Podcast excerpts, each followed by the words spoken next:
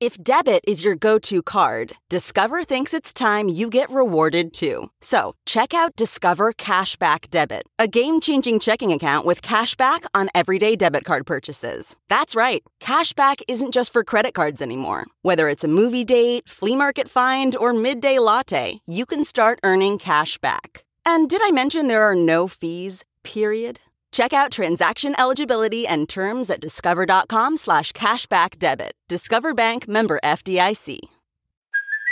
Hey, it's Kaylee Cuoco for Priceline. Ready to go to your happy place for a happy price? Well, why didn't you say so? Just download the Priceline app right now and save up to 60% on hotels. So, whether it's Cousin Kevin's Kazoo concert in Kansas City, go Kevin, or Becky's Bachelorette Bash in Bermuda, you never have to miss a trip ever again. So, download the Priceline app today. Your savings are waiting. Go to your happy place for a happy price. Go to your happy price, Priceline. Professional welder Shayna Ford used VR training developed by ForgeFX to hone her skills as a welder. The more time that you spend practicing it, that's what separates a good welder from a great welder. VR training can help students like Shayna repeatedly practice specific skills. Virtual reality definitely helps because the more muscle memory that you have, the smoother your weld is. Explore more stories like Shayna's at meta.com slash metaverse impact.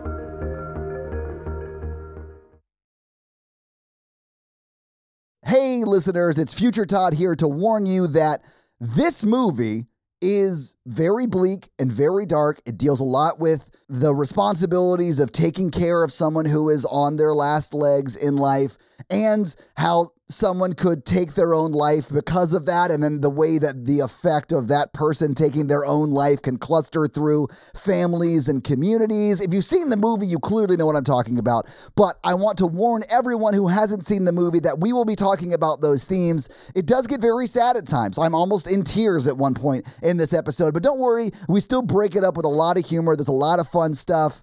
So, if you feel like you can make it through the sadness, please stick with us. This episode is wild. There's a whole scandal we uncover. There's a phone call I'm not allowed to air because California is not a two party consent state, but it's bonkers. And we will talk about it about 50 some minutes into the episode. It's nuts. Guys, hang with us. It'll be worth it. Love you, mean it. Now enjoy the episode. This episode was brought to you by the following patrons Jay's Pack, Sex Caliber Bones a Lot, Madeline, Edward, Sunzi, Vixen, Holly, Natasha, Laura, Boezy, Jeremy, Alley, Jennifer with a PH, Mr. Rage Bomb, Libby, West, Dreskel, Aaron, Kristen, Tia, Lauren, Jonathan, Kate, Isaac, and Karoon. And all the patrons want you to know you're loved, you're listened to, and you're a valuable member of this awesome Horror Virgin community. And if you want to hang out with us, do so in the Facebook group where we hang out daily. Oh, it- I'm recording it the didn't dark read and the my wicked. SD card. Hold on a second. Okay. Da-da, loading, loading, loading. Keep that card all loaded. Keep that SIM card loading. Podcast.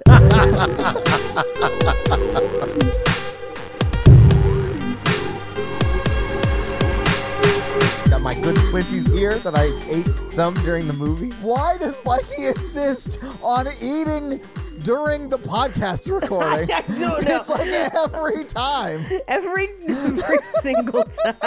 People pay for this. This is not an ASMR podcast. What would you call this, Mikey? What what what, what type of podcast would that be? The Hunger Games. Thank you for tuning into Horror Virgin on Page. I'm Mikey. And I'm your horror virgin Todd, which means I don't like horror movies or good and plenties, honestly, because they're a gross candy that tastes like chalk in your mouth or whatever. Yeah, they taste like licorice. They are licorice. gross, Mikey. You're gross. Ugh. But today we watched The, Dark and the Wicked. Mm-hmm. So, Paige, this was your pick for Wild Card Month. This was my pick. And I do want to start out with my pairing for today's episode because there is a new Alani New flavor. Oh. I didn't realize that uh, Paige went to Alani Smelier School. And it's designed by Kim Kardashian, but I picked it up because uh, it doesn't say what flavor it is. It just says Kimade, and anywhere you look where it might tell you what the flavor is, it just says naturally and artificially flavored. Of course, yeah, it's definitely both. Like, Yeah. that is definitely It's both. You know, Yeah, both. professionally enhanced. You know what I'm saying? For sure.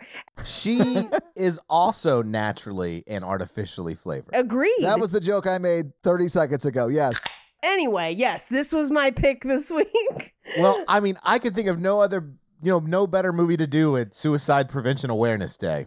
yeah. Is that today? It's this whole Yeah. month. No, but today's the day. Yeah, Fuck, I'm so s- I didn't know. I'd never seen it before, okay? I'll be up at the high road talking down to you all today. from a professional capacity for sure. Like you have experience with this. Yeah. Great, cool. I had never seen this. I had seen the trailer. And this movie, m- like we talked about Temple last week cutting a mean trailer. Yeah. This movie cut a devastating trailer. I'm like sure it did. I I remember seeing the trailer and being like, "Oh fuck that!" like, no, thank you. Uh, and then in the Facebook group, we had asked months ago if we were to do a month specifically to try and scare me. What movie should we pick? And this came up tons of times. Yeah. Uh, it was supposed to get a theatrical release, but then COVID happened, so it's on Shutter right now. Yeah. Did it scare you? It did. It did. However, I feel like it has so many good pieces, but it doesn't quite coalesce for me at the end. I think what it's missing is the one piece of explanation. That said, I understand why they might choose what they did, right? Because whenever you're doing a movie with the supernatural, you have two choices. You can explain why it's happening, or you can say, life is random, chaos reigns, there's nothing you can do about it, it just picks. And that's what this movie does.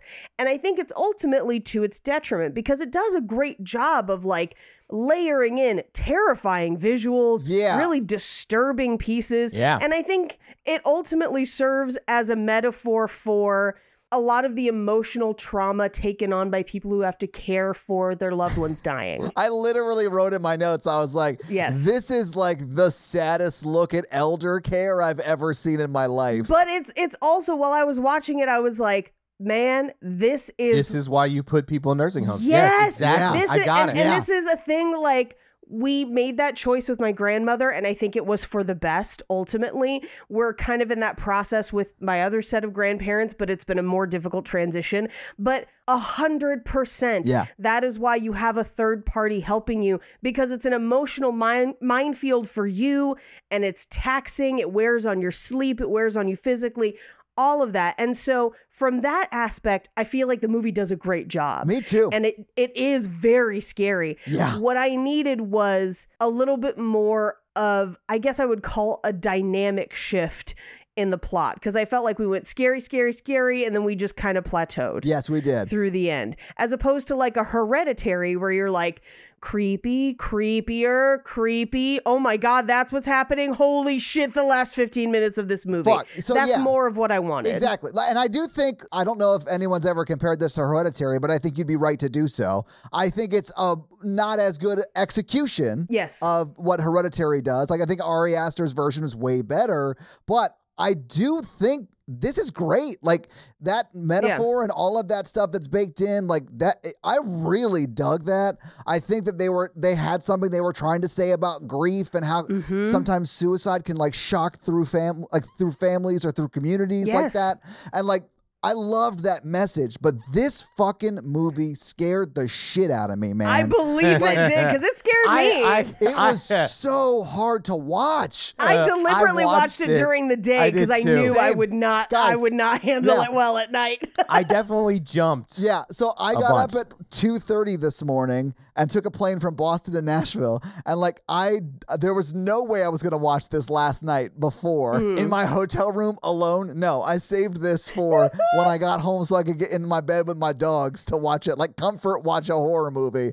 for sure. It's terrifying. Oh, yeah. Yeah, I really enjoyed it overall because it's Yeah. nice to see a well made. It's hard to do scares, and it was nice to see effective, creepy Fuck. atmosphere and scares. But I do Oh, feel yeah. like one, I'm gonna agree with you both. Well, Todd didn't say this, but he's gonna say it when I say it. It goes a little too nihilistic Yeah. towards the end, Yes. and then Yes. also with Paige, I'm looking for that one more piece of lore thing. Yeah. And Yeah. it does a lot to almost get there with like talking to the actual preacher. Yes. And then his Yeah. daughter died of suicide. But I do think the metaphor of like suicides and clustering and Yes. traumatic complex grief and caregiving and like how suicide kind of transfers and like Yeah. if you have a loved one die of suicide, you know, your family is much more likely to have another suicide in the family and and, and Yeah. all of that stuff did really good, but I think it went too nihilistic for me at the end. I mean, it was creepy as shit, but also It was. the one mistake I will think I think this movie made for me throughout the film was They didn't eat those fingers. they would have left. People would have left much sooner. Oh, they absolutely would have left. I would have got there and been like, "We're selling the farm," and then Dad's going to a home. Yeah. Well, I here's the one thing I do like is that at a certain point they do, and they're trying. They're like, we've got to fucking leave, and they try to call the doctor to get the dad, and the, the doctor's like, we can't transport him. He's gonna die. I don't think that doctor really existed, but that Right? is what they see. That is the Right, and- right, And, that's what honestly, they it see. might be true too. It might be. We don't know. The first night, the home healthcare people were like, "We can come twenty four 7 Yes, yes, and and they chose not to. Yeah. Yes, I'd have been like, "Yes, you do that. We're leaving." Yes. Or or something. Yeah. Also, Dad's unconscious. Yeah. So my whole connection to him would have gone very differently because Yes. I'd have been like, "Look, he's not talking or moving. He's not conscious. He's like asleep or like in a comatic state of some level. Yeah. Or a demon Yeah. sucking his lifeblood. I don't care. Yeah. All three of them mean I'm not staying here. Well, and and my thing too was. I, I did when the brother left. That's the I was right like, call. yeah, for sure.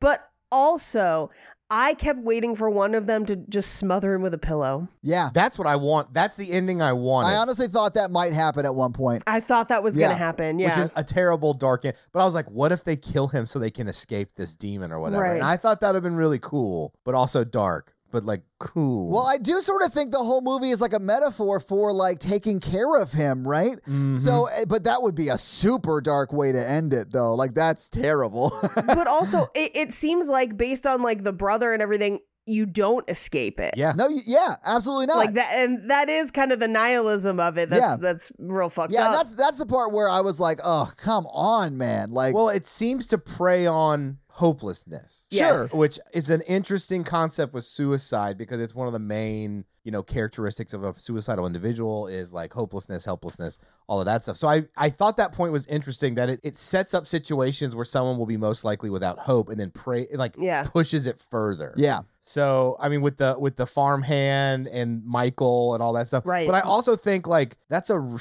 well, I mean, because I because of work, it- it's a that's a really dark path to go down, and like yeah, for me, I think I didn't like it as much because there's no escape, there's no right. there's no way out, which isn't like suicide in reality, Right. Or even caregiving. There's like there's options, and so I didn't like the nihilism too much. Like I think it'd have been great if Michael came in, had the knife to his throat, was about to do it, but his wife came home a little early, yes, that's exactly. Yes, and yes. he was like, "Holy shit, we got to stop this!" Yeah. thing." and then it makes him go back to Yes! the farm. Yes, Right. Yes. Yes. Yeah, and like get her out of there, Yeah, and then yeah, yeah. you know the dad dies or whatever movie, you know, scene. Well, and and again, that's kind of the dynamics that I I wanted from this movie, right? Yeah. Of like a little more agency from our characters, a little more of them taking demonstrative action, and that would have been something where I would have been like, okay, then he saves her and comes back.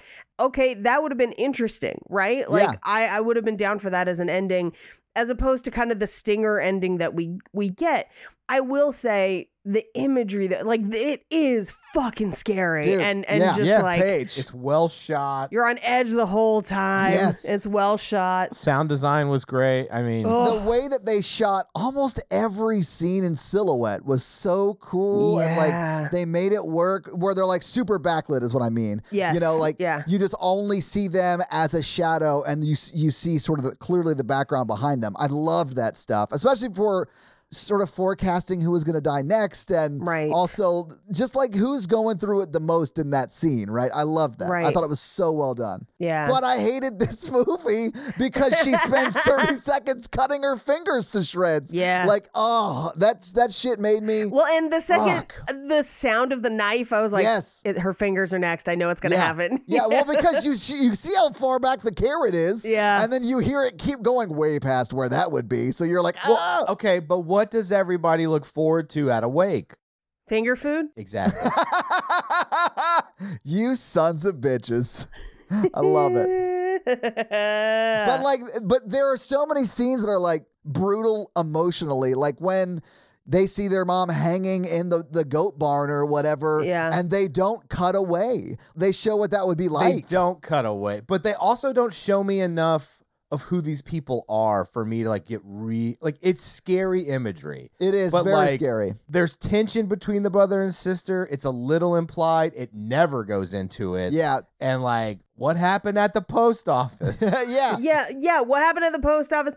Th- these are the hereditary pieces that I'm missing, right? Mm-hmm. Of like, you know, who is the brother in relation to the sister? Who is the sister in relationship to the mom? You know, like, what is that? It took me a long time to be like, oh, they're brother and sister. Like, well, it- she says brother the first time he's there. well, Macy was chewing loudly, and they were very southern and very mumbly. So it was like you miss a word, you got real confused on the uh, on the conversation. Well, because there's not a lot of dialogue in this movie, There's to be not really. honest with No. you. it's It's, just really creepy real creepy. I will just tell you, I would not have stayed at that house much at all. fuck no i would have left immediately probably when my mom was like you shouldn't be here i'd be like well fuck you then i was coming to help i'm leaving that's probably what would have happened on monday night but I hated this movie very scary it's just really sad i think you could have fixed the emotional stuff like the lack of that yeah, and it would have made it scarier. just by doing like simple flashbacks you know s- simply tell the story of them as a happy family and then what led to them sort of splintering off and going no contact Or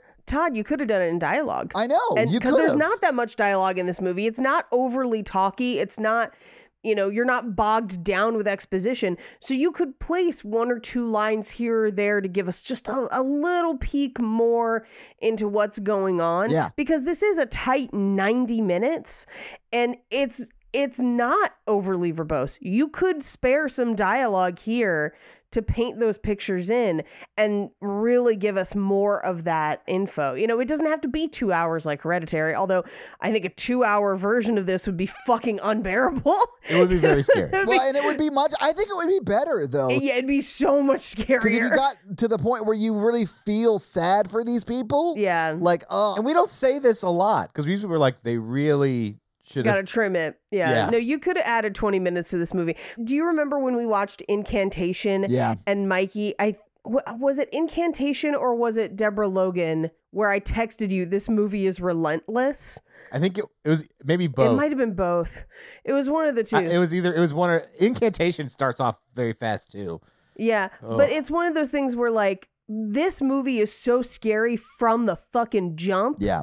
that like if you did that for another 20 minutes, it would be so painful to watch. Like it would be so uncomfortable Yeah. from a dread and scare standpoint. But I think with an extra 15 20 minutes, you could have added some of those extra story elements that would have kind of enhanced the texture of this movie and elevated it to something like a hereditary. And I Yeah. think I think it goes like towards the end when she refuses to leave her dad's side or whatever. Yeah. I'm like, I don't know anything about your backstory. Right. for me to justify this. I need one dialogue or 'cause I would Something. have been like, loved you, dad. Yeah, you yeah, were you're awesome. gone. You are were great. clearly gone. It's time for me to fucking run. I've got a life. Well, I mean, yeah, Michael had the right. He's like, I have a wife and kids. They're my priority. I'm not going to fight demons. I was like, that's a really great logic, logic, like logical way to get out of it. Yeah, yeah, yeah, absolutely. yeah. I definitely would have left. I, I like I understood her being mad for him leaving her, but I also understood him leaving. I was just like, "Yep, like I get it." she's the she's the one that needs to let go in that situation. I understand why she's mad Yeah. though. Yeah, well, and he says, "Leave." Yeah. he tells her to leave. he does. Here's the other thing that bugged me. I wanted the f- a funeral for the mom to happen in the week.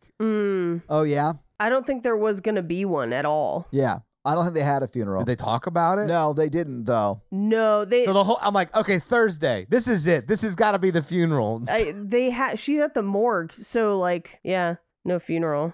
They got a lot going on too. Like, they got a lot going on and it also seems like there aren't that many people who would go does that make sense where it's like it would it's the two of them and the farmhand who they can't get a hold of right. you know and dad who's sick and they're the only ones who can kind of care plus the nurse so at a certain point it's kind of like you know maybe we just put somebody in the ground Yeah. This may be too A, B, and C. I kind of wanted like I mean, it's a great metaphor for how like mental illness like reverberates throughout families and like causes devastation. Yeah. But on a horror movie standpoint, it would have been cool to find out a backstory like the dad did something really bad, like murdered people or something. So, okay, Mikey, I I had and maybe this was just me reading too much into it, but then the movie never seemed to confirm it. I had a weird sense, uh, almost a weird feeling like the dad had abused the daughter. daughter. Yeah, Yeah. I had that feeling Right? as well. Yeah, And and I can't explain it like cuz the movie does not say that. at all.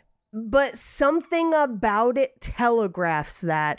And part of it was like the shower scene, Yeah. which would be scary no matter what. But there seemed to be this extra element of it, which then kind of further complicated her having to care for potentially someone who hurt her. Yeah. But the movie never explicitly goes into it. Yeah. Ugh.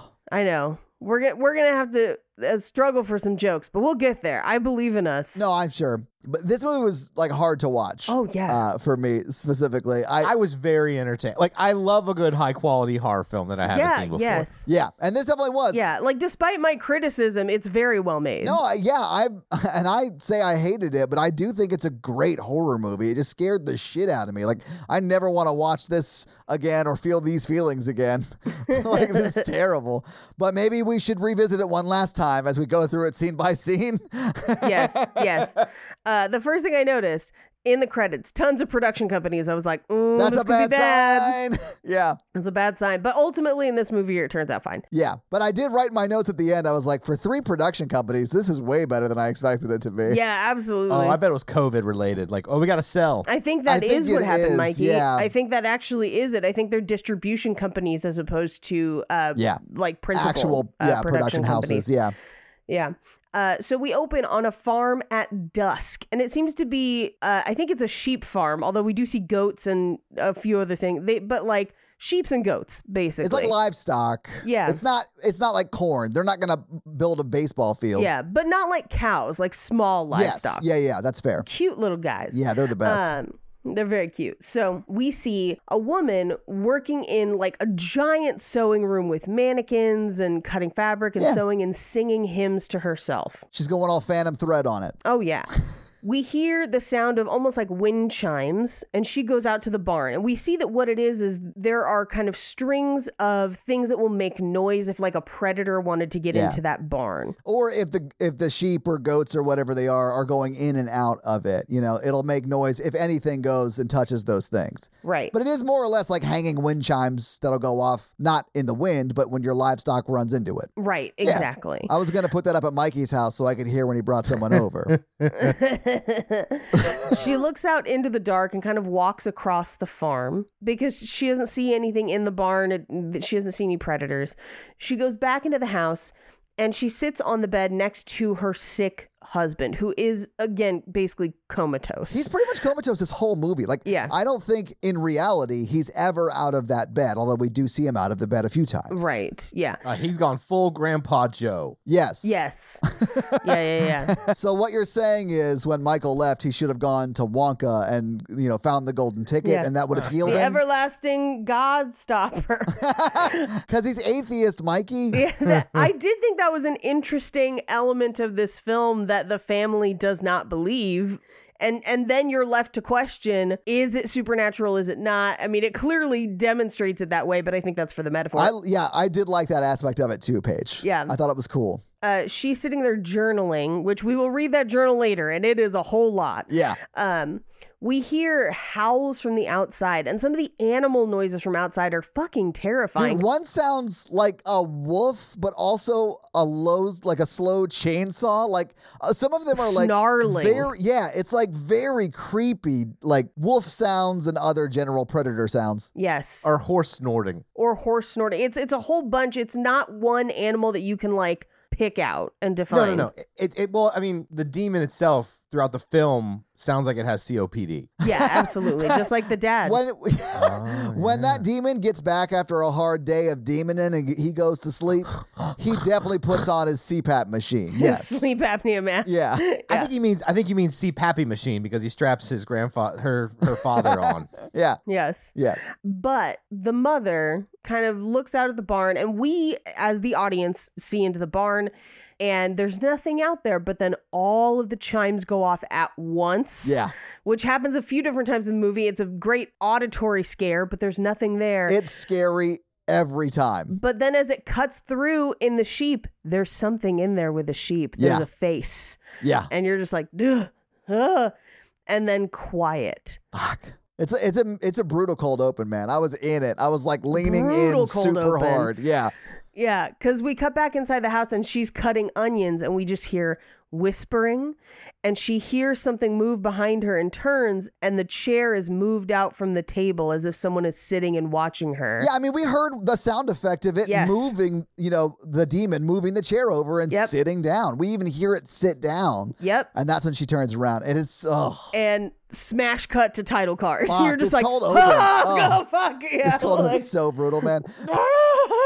I love that we really didn't see much of anything. And honestly, you might have missed the face. I rewound it because I was like, there's a face in there and Yeah. went back and looked for it. Yeah. I, I I was so creeped out by this, even though we don't see anything really. Yeah. And uh, you rarely see anything in this movie, and it's super fucking scary, man. Yeah. It's like Jaws in that way. it is like Jaws in that way, but I I love the way this movie, instead of painting somebody's face like the nun Yeah. or using CGI, That contour, baby. they use shadows and just the actors and actresses placed strategically. There's very little that I think is not practical in this movie. Yeah, And it really works. It's fucking scary. yeah. Uh, so Monday, first day, the sun rises, the animals are out, and we watch as the woman we will learn uh, is Louise. Yeah. comes in. The daughter. yeah, but we cut to inside where the old woman that we've been kind of watching is tucking in the old man, uh, and Louise comes in and she's like.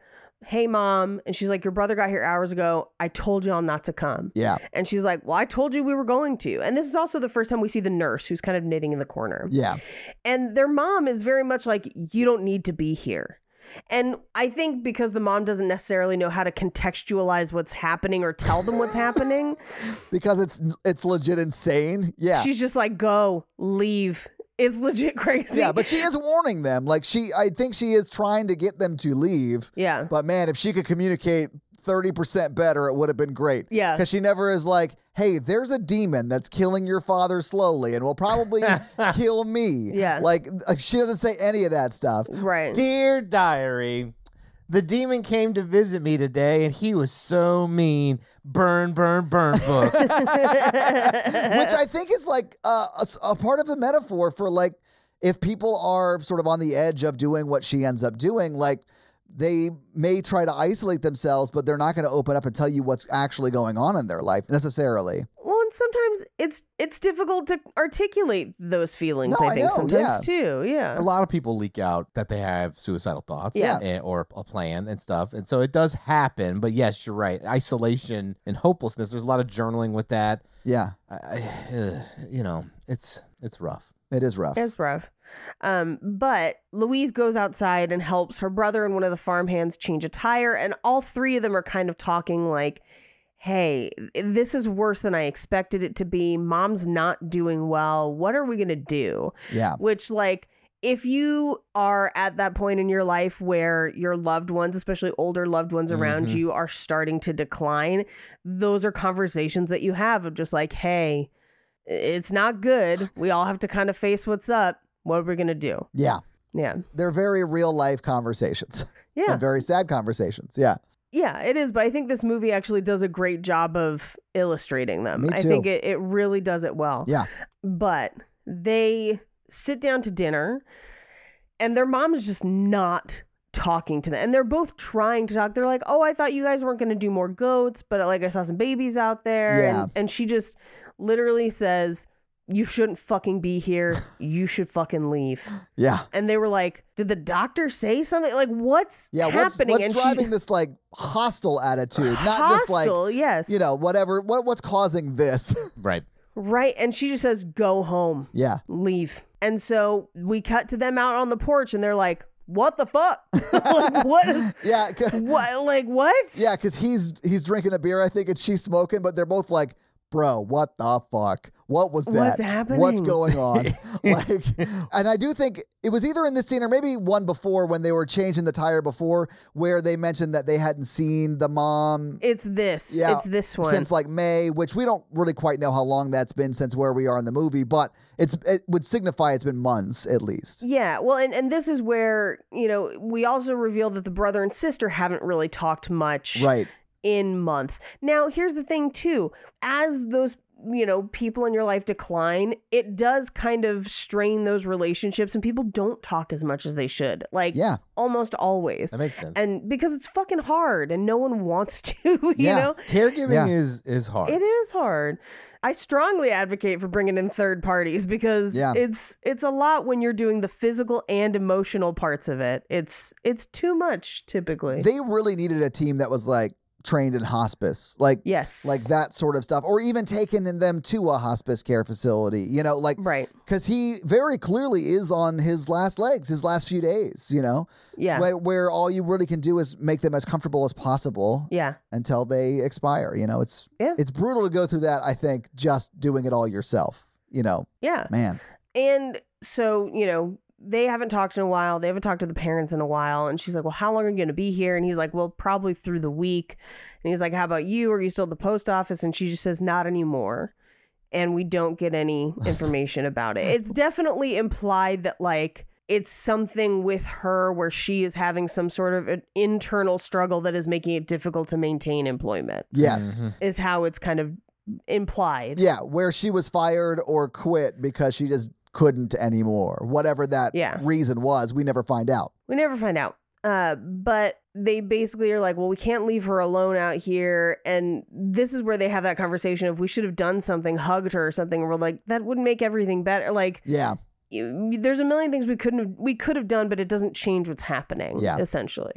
So we cut to the mom watching TV with the dad, sleeping next to him. By the way, which Yeah. I was like, that's rough, no matter who you are. Yes. like because there is a 50-50 chance every morning you wake up to a dead person. Yep, N- literally next to you. I thought about that every morning. I mean, technically, that's every morning if you sleep with a person. I mean that's true. I mean, that's I guess fair, maybe, but That's yeah, fair. They're gonna wake up one of two ways. alive or dead. Yes. Yeah. Well, well, one alive. way. They're well, gonna one- yeah, they're only they only wake up one way. yeah, that's a good point. Yeah, fair enough. Yeah, yeah, yeah. But like sh- because Louise takes the place of the mom and she's sleeping in the bed, I was worried about that every day. Every day it said like you know it popped the, the name of the day up on Mm-hmm. the screen. I was like, okay, is this the day she wakes up next to the dead version of him? Yeah. Right. I was hoping this was gonna be a gritty Return of the Living Dead remake with the dates popping up, Oh, that would have been great.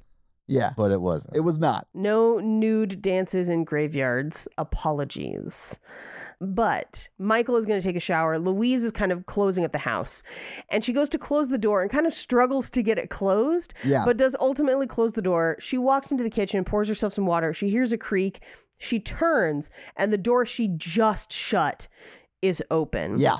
The demon is straight up gaslighting her, guys. Well, it's standing in the doorway. I know. not Oh, but you of can't not of see the it. front door of just the like the shadow in the bedroom but when she passes back by it from closing the door it's her mom Yeah. Ah, not the demon Fuck. which is yeah This movie is never not scary. Like there's Yeah. always something going on that's terrifying. well and so her mom is just like there and she's like what was that and she says oh it's just the wind so she goes back out to smoke on the porch while her mom is cooking at the sink and Yeah. her brother is sitting there kind of working on bills and the mom is singing hymns while she cuts carrots. And the sound is a very visceral, chopping, kind of squelching sound. Well, and I'm surprised you didn't point this out. It's because she chops incorrectly, Paige. She does chop incorrectly. Instead of going like front to back, she just presses straight down. well, she's using a santoku Santoku you would cut straight down because Oh, would it's a you? flat blade, not a curved blade.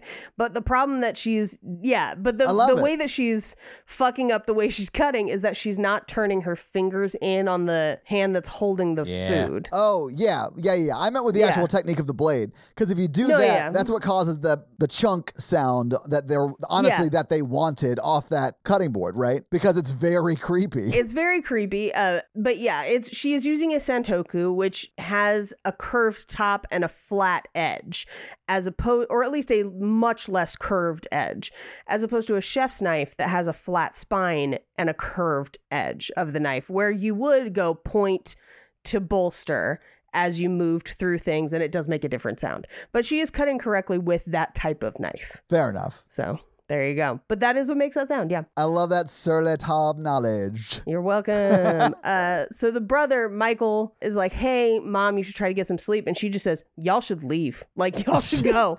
She is Get the fuck never out. not rude or like curt with them. She's always like, Yeah.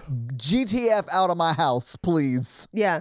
And and he says, "No, ma'am." And she just says, "It's not what you think." And he says, "Well, what is it?" And she doesn't respond. No, So he goes to bed. Louise goes to bed. I really like the way they played the mom character uh, in this because she she never like fully communicates. Which, if you're having this kind of stuff, sometimes you don't. Uh, but also the words she's using to describe sort of what's going on, you can also take as like she's in denial about her husband being on his final days. Sure. So she didn't want her kids to come because then it becomes more real that these are his last few days. Right. So I just I really like that that the way they worked that in. It was well done. So her kids go to sleep. Everyone's asleep. She's still up cutting vegetables, and she hears the creak behind her like the chair before. He's not eating the carrots. So who are these for? You know? Right. Yeah, Does the demon like a charcuterie board before he demonizes? What are we doing? I thought they were maybe for the animals. Get carrots off my charcuterie board. First of all.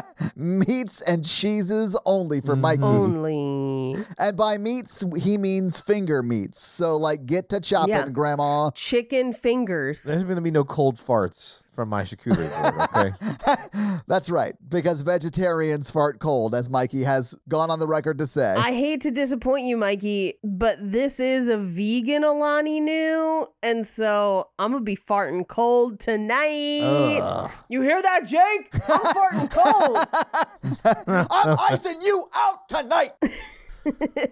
Ain't no hot boxing, it's ice boxing. I would have cut that goat's leg off and served it on my charcuterie board and watched it limp away. Oh, Good night, Mikey. Troubling. What happens to the goats is very sad, and I did not like it at all. It's very sad, but goat is delicious when prepared correctly. yeah, yeah, I mean, exactly. yeah, I don't hate it, but it's very sad. Think about it. If it's nice and spiced, it's like a whole leg just cooked just right, roasted Yeah. on a big open flame.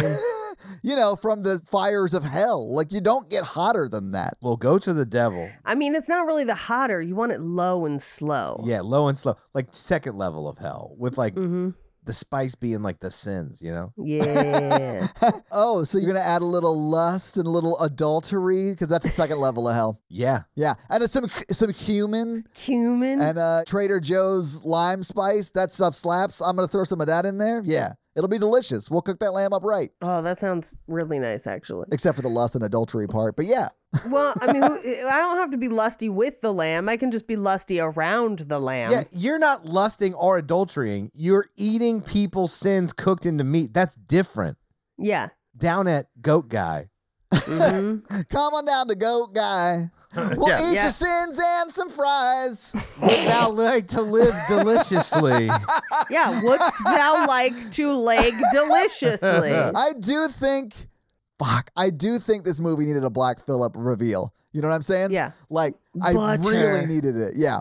I don't think we get it because the family's atheist. I also think it's a little bit of a cop out, but I understand metaphorically why we don't get one. I mean, that's the most unrealistic part about this movie that this farm family's like, God, no, we don't believe in God. I ain't, no, I only vote for Obama.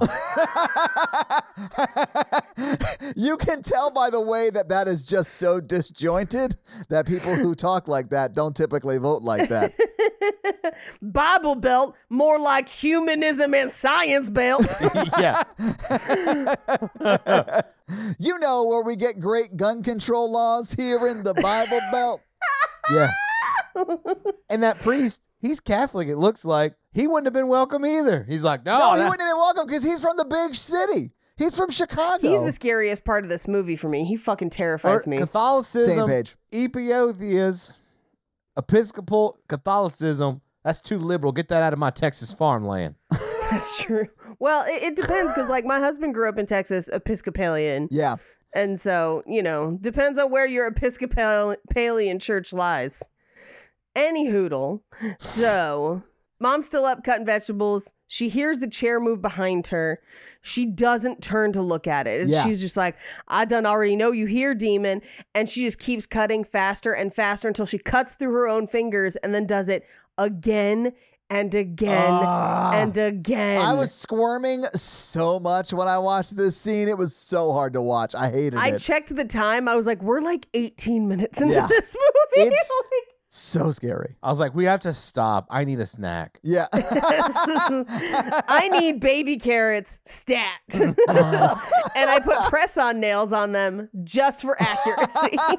I was like, yes, this looks disgusting. But she mostly cut them off the first time, so she's not feeling each slice now. She's That's just true. sliping it up more. She's just putting them into bite sized chunks so she could put them on toothpicks and serve them on that Mm-hmm. charcuterie plate. exactly. Chicken nuggets. I d- Yeah. finger nuggets. I do Yeah. think it would have been creepier if she had gone like the way she was cutting the carrot, you know, just down the carrot, just down Mm-hmm. Yeah. her hand like that. Yeah. Ugh. Either way, it was super freaky though. I hated it. But then once she kind of has like separated them and cut them, apart, she's just like smashing them with the knife. And I was like, oh no. Yeah. And this movie does that thing where like you think it's gonna cut away, but there's still 15 does not. seconds left on that film of that shot. Yeah. Oof. It it was the worst for me was when they find her the next morning. Right, Ugh. which is literally right here Yeah. because we get a title card that says Tuesday. The brother Michael gets up. There's blood all over the kitchen and Yeah. the floor, and he runs out to try and find her. Louise follows him. found mom's ring finger. I can't find mom. yeah, I think we're dealing with the ring thief. None of that happened. but they get to the barn. Now, here's what's interesting, and I know this is probably just a directing thing that they did, but they get to the barn and all the animals take off running away from her as if it has just happened. yeah. and they all run away. They get the basin, like the wash basin, to kind of get up there and cut her down because she's hanging. Yeah. And we hear what sounds like her gasping as they're like trying to cut her down, but she is dead. Oh, I thought it was the sister. I thought she was I thought it with- was the sister. Yeah. Maybe it is the sister. It's unclear because it's we're far back. trigger warning, I guess, for people. I, I there's something very unsettling about responding to hangings because and I was talking to a paramedic about this the other day. My day job's kind of morbid. Yeah, it is. Usually, when you find a body, they're slumped over, laying down, something like that. They, Yeah. it- it's it's tragic no matter what if you find a body, but like Right. there's something extra unsettling about finding a body that's still straight up. Even I mean, if it's hanging, but it's Yeah. like they're just they're st- they're like straight up hanging there. I mean, it's just it's super unsettling. Yeah. I have to mention the shot here because it's awesome. yes. Because it shows them running out to the farm, right? And then you see Louise run into frame and it like Right. it cuts to where the goat barn is. You see Louise run into frame and it's just panning back.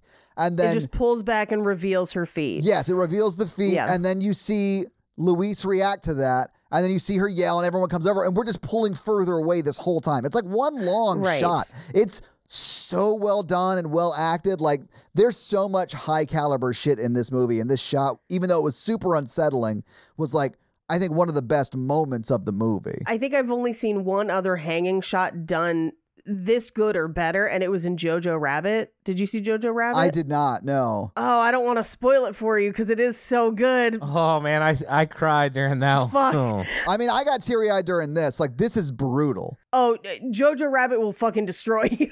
Oh, I'm yeah. It's not a horror movie or a romance. but it, it's also so funny. Like it's it's brutal and it be, it's very multifaceted. But uh, suffice it to say, a character gets picked up by the Nazis. You aren't aware that it happened, and through the eyes of another character, he just walks and looks up and sees their shoes Oh, at eye level. fuck. and the shoes have been like a, a set piece throughout the rest of the movie yeah. and ju- it's that realization and it's a brutal shot and just made me sob in the theaters. Yeah, yeah. I mean, but this is I haven't seen Jojo Rabbit, but this is very much like that because we get her legs right, but it's just Yeah. one long shot as it pulls back. Yep. It's so it's so well done. It's also brutally sad. Like this movie is never not terrifying and never not sad. I also I did like that immediately after that we just cut to the next day. Yep. Cuz like what even do you remember about the rest of that day? Nope. Fucking nothing. That's all that Wednesday. happened that day for the rest of your life. Yeah. Yes, Wednesday. We cut to them drinking coffee in the morning uh, and we kind of settle, the camera settles on an empty chair. Now, we also, because we've been with the mom at night when everyone else is asleep, we know that's the chair that moves. They don't. It's almost like the characters in the scene are looking at that empty chair as like, that's where mom would have sat. Yeah. Even though for us, it has a darker, Yeah. layered meaning. Yeah. Again, great cinematography. this movie fucking nails it. It is. It's so good. And it's also terrifying. Right. So, but they keep running the farm. They're sitting with dad. The nurse comes in and she then says, Hey, I can call someone to take care of him at night. Like, I, we Yeah. can make We can arrangements. do this 24 7 if you need us. Yeah. right. And I thought it was like really rude of her to try and upsell them in this moment of grief. You know what I'm saying? Like, calm down, knitting nurse. Stop trying to make your bonus. She's, she is 100%. No, she's very clearly looking out for their best interest for sure. Yeah. Yeah. They should have went on. I, th- I was like, bruh. And then because Michael's like, yeah, that's a great idea. And of course, the younger one's like, no, this is what they wanted. And I was like, God, what a younger sibling thing today to do and say. Yeah. There are a lot of moments where they're like, hey, we need to leave because of X. And there's a new reason why they don't, you know? Until I think, in my mind, the demon fabricates the he would die before he got to the interstate. And I can't let you take him because of that, right? Well, and especially because he lives for like another two days. So there's a part of me that's like, Take him anyway. like, what are we? Yeah. There's no saving him. Dies in the ambulance, dies here. It doesn't matter to me. It ain't murder. It's like a gr- it's like a gray area. yeah. Gray area. I honestly don't know what a doctor would do in that situation. Like, I have no idea um, if they would stop someone in that situation or not. Yeah, I don't know. I I, Uh. I think if you called an ambulance, they'd have to take them. But like, I think so. I think if like I technically. don't know. I don't But know. also, either. like, the stupid knitting nurse is like, basically, hell is no one dying with a person. And I was like, don't tell them that this week. I know. That's not this scene. That's way Mikey. later that's in the like, movie, but yeah. that's like thirty minutes from now. Yeah, yeah, but like, that's not helpful either. No, it's not. It's even worse then because they're further into this. But she got hers. That's what you get for giving bad advice. That's no, why. but part of me is like, that's why she offered the twenty-four out. Like, Yes. so there would be somebody. They could Yeah. have taken her up on that. They should Yeah. have. Yes, they should have taken them up on that and then left. Yeah. Also, her parents live in the Texas Chainsaw Massacre house. Like, there's no Oh yeah. logical reason any house should be decorated in such a fashion in 2021. Wow, Mikey really busting up this family for their interior decorating. Yeah. I love I it. would imagine they haven't left the farm much in the last ten years. that was my vibe too. hmm Like that place was decorated in the 80s and they just like were fine with it from then on. The other thing that happens in this scene is the nurse said to them, like, hey, I didn't want to say anything before because it wasn't my place. And I think by that she means, like, I'm here to care for your dad. I'm not here to diagnose anyone else in the home. But your mom was talking to herself when she thought I wasn't listening. Yeah. And I didn't like it. And she would just sit next to your father whispering, but she wasn't talking to him.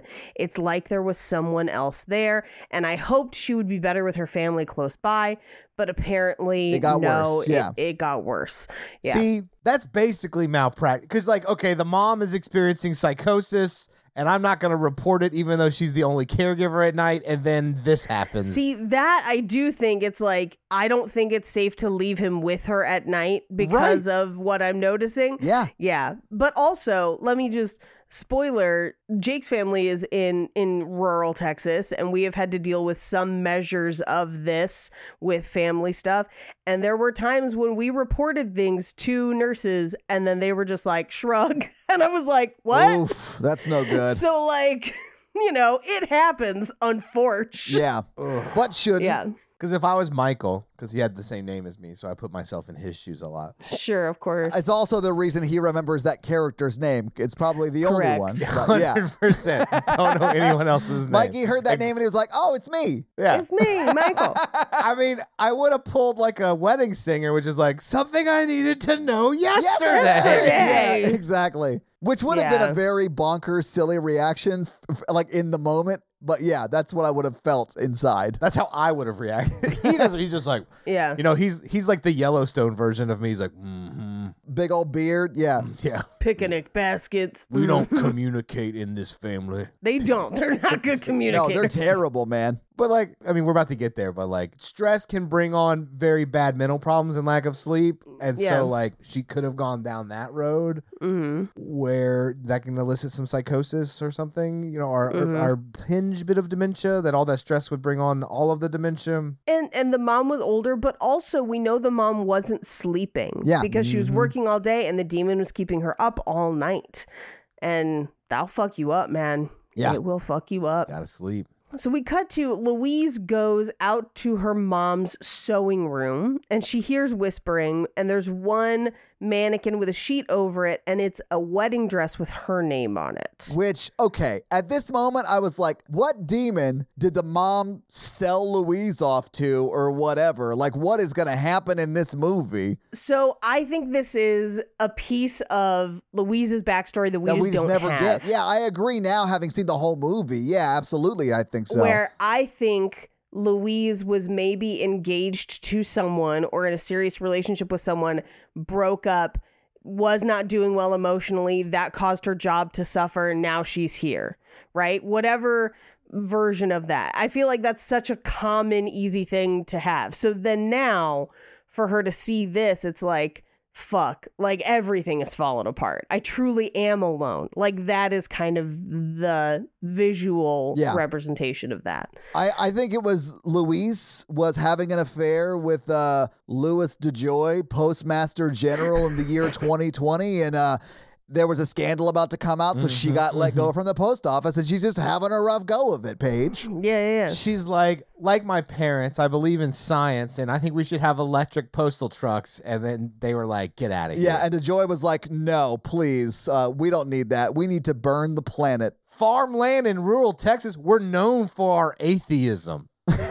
I know people want to keep the USPS in business. I get it. But since moving to our house, we have gotten the craziest mail I have ever seen. Where the old lady who lived here before us was, I think, being conned by like a bunch of animal rights groups, but they're insane. So, like, there was one that we got that's like, you know, she like this baby horse is cut up into horse chunks for Joe Biden. And you're like, why does Joe Biden need horse He's chunks? got to glue this country back together, Paige.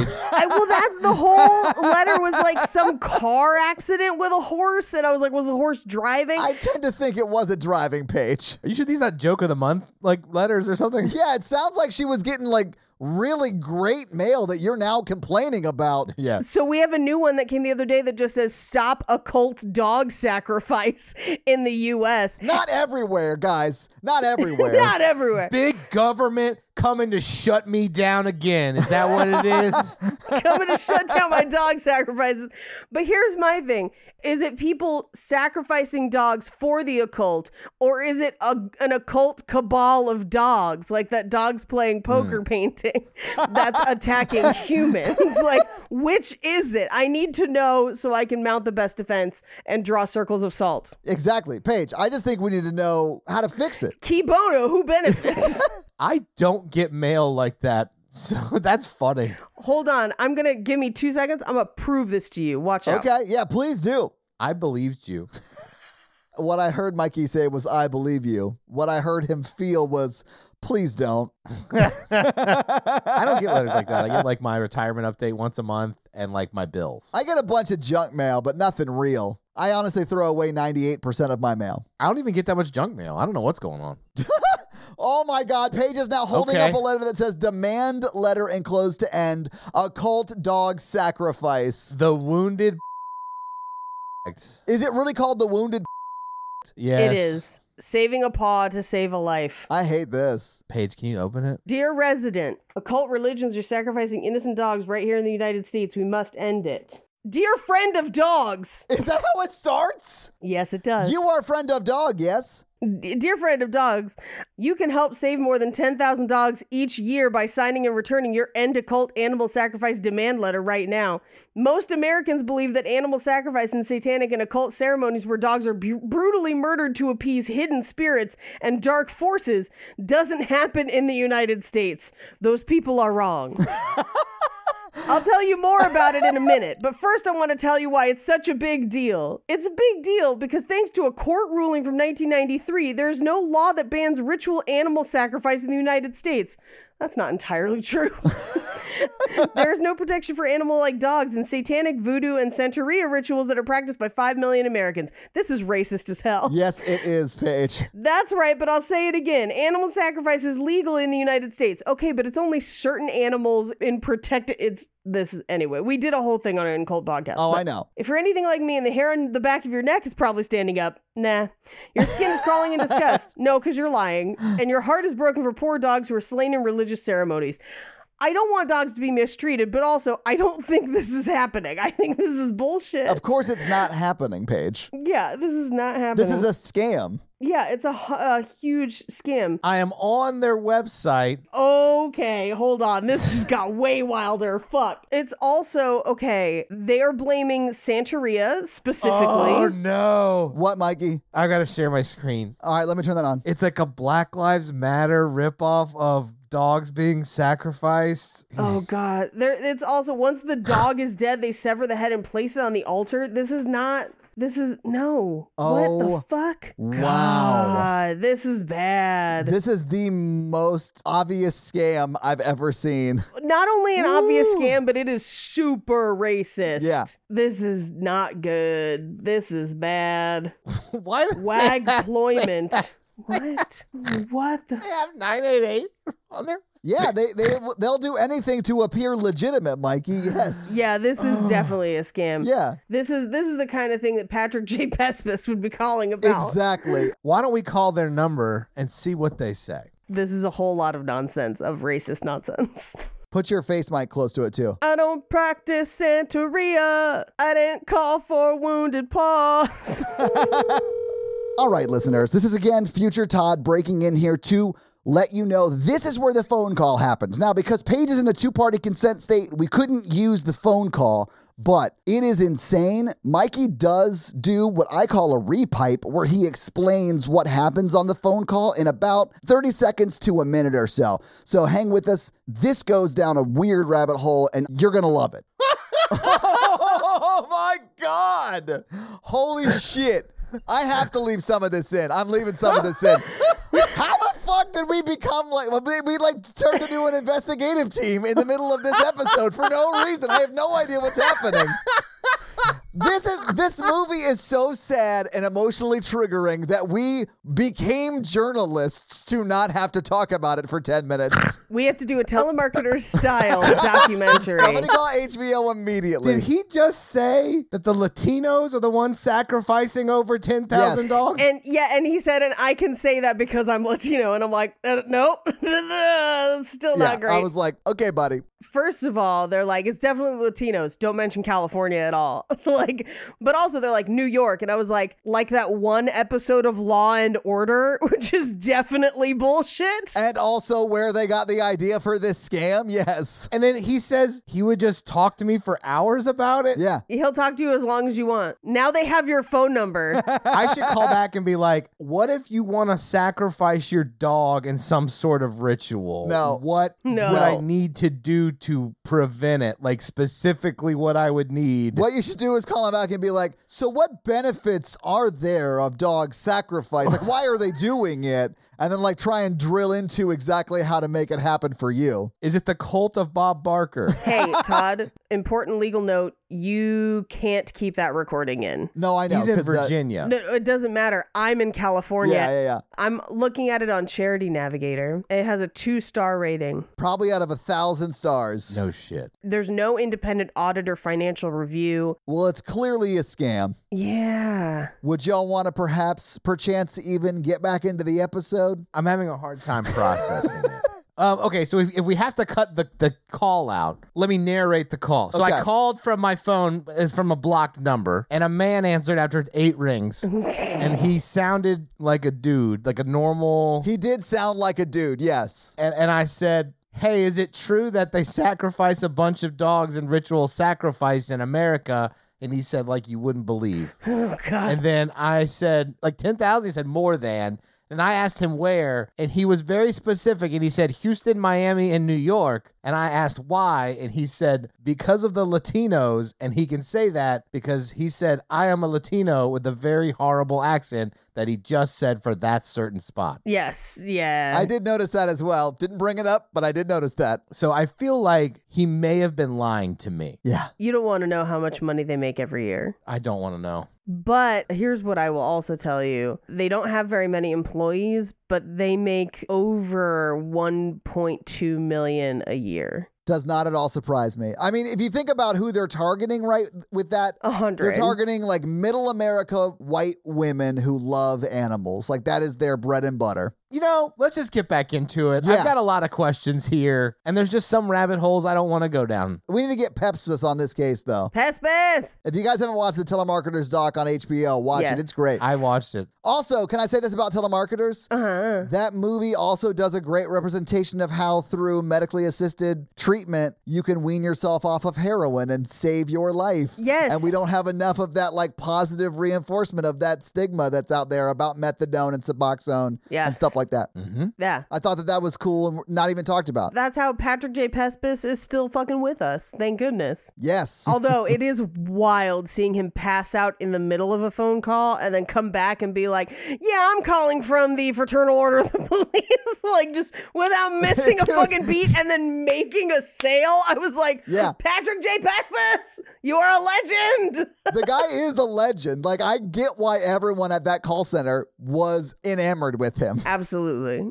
Anyway, back to this movie. They go out to a pet cemetery, Not that pet cemetery, though, just in case. just a regular one. Just a normal pet cemetery. But it was like where they would bury her favorite goats. Like it was actually sort of sweet. 10,000 goats get sacrificed a year in this country. Why don't you people stand up? It happens in Sheboygan, Long Island, and Phoenix. You know, the, the extensive goat population in Phoenix. Uh huh. Also, we should definitely say, and maybe put this at the beginning of the episode, all of these are just our opinions, and this is a big ol' allegedly, please don't sue us. yes. Yeah, allegedly the Greeks aren't sacrificing that many goats.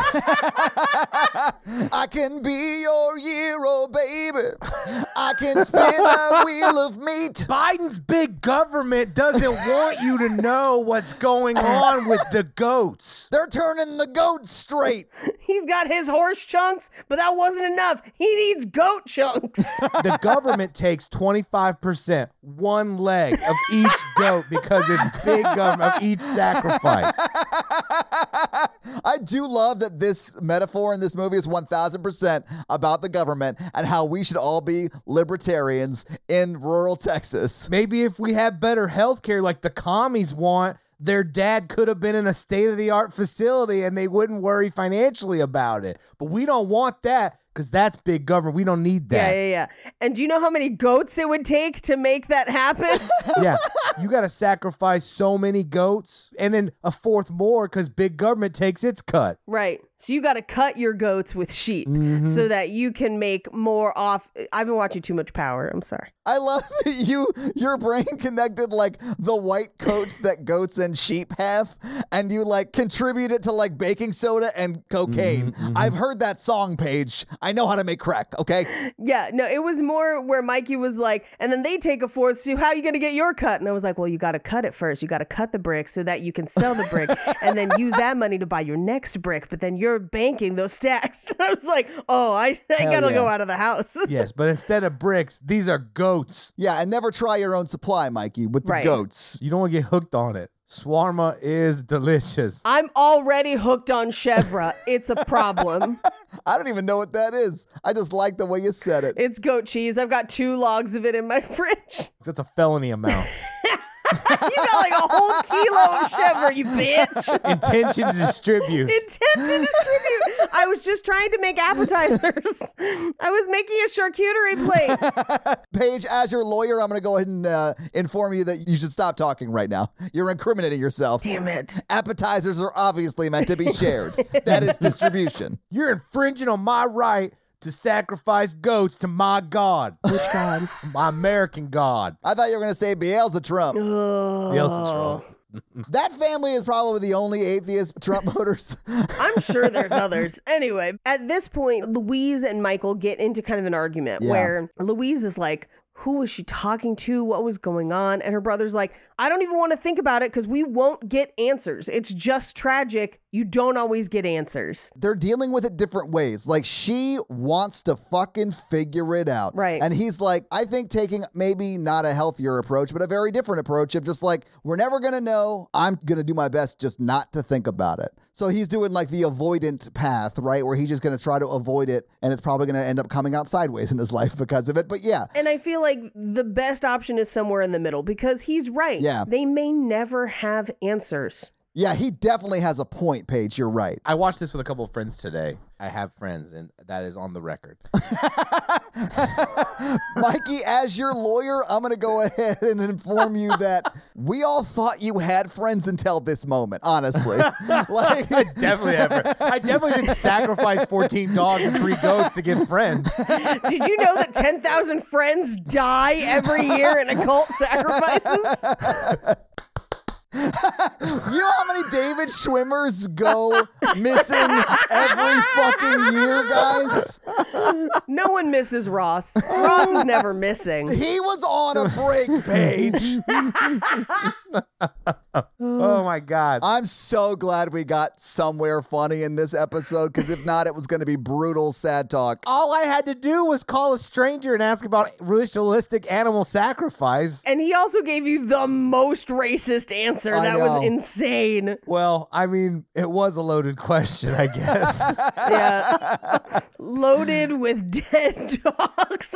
He's like, people are talking certain ethnicities are sacrificing all the dogs. I was like, just Latino. Oh. Mi- Mikey, as someone who heard the conversation firsthand and very badly wishes California was a one party consent state or whatever it is, so we It's could use not, that. yeah. It's not, I know. That's why we can't play it. if we had a lawyer we could consult, because I made the phone call from Tennessee. it, it doesn't matter. I'm on the phone call. well, we're not going to even chance it, man. But like, you did ask the question of like, like, where is it happening with the vibe of you wouldn't happen to be racist, would you?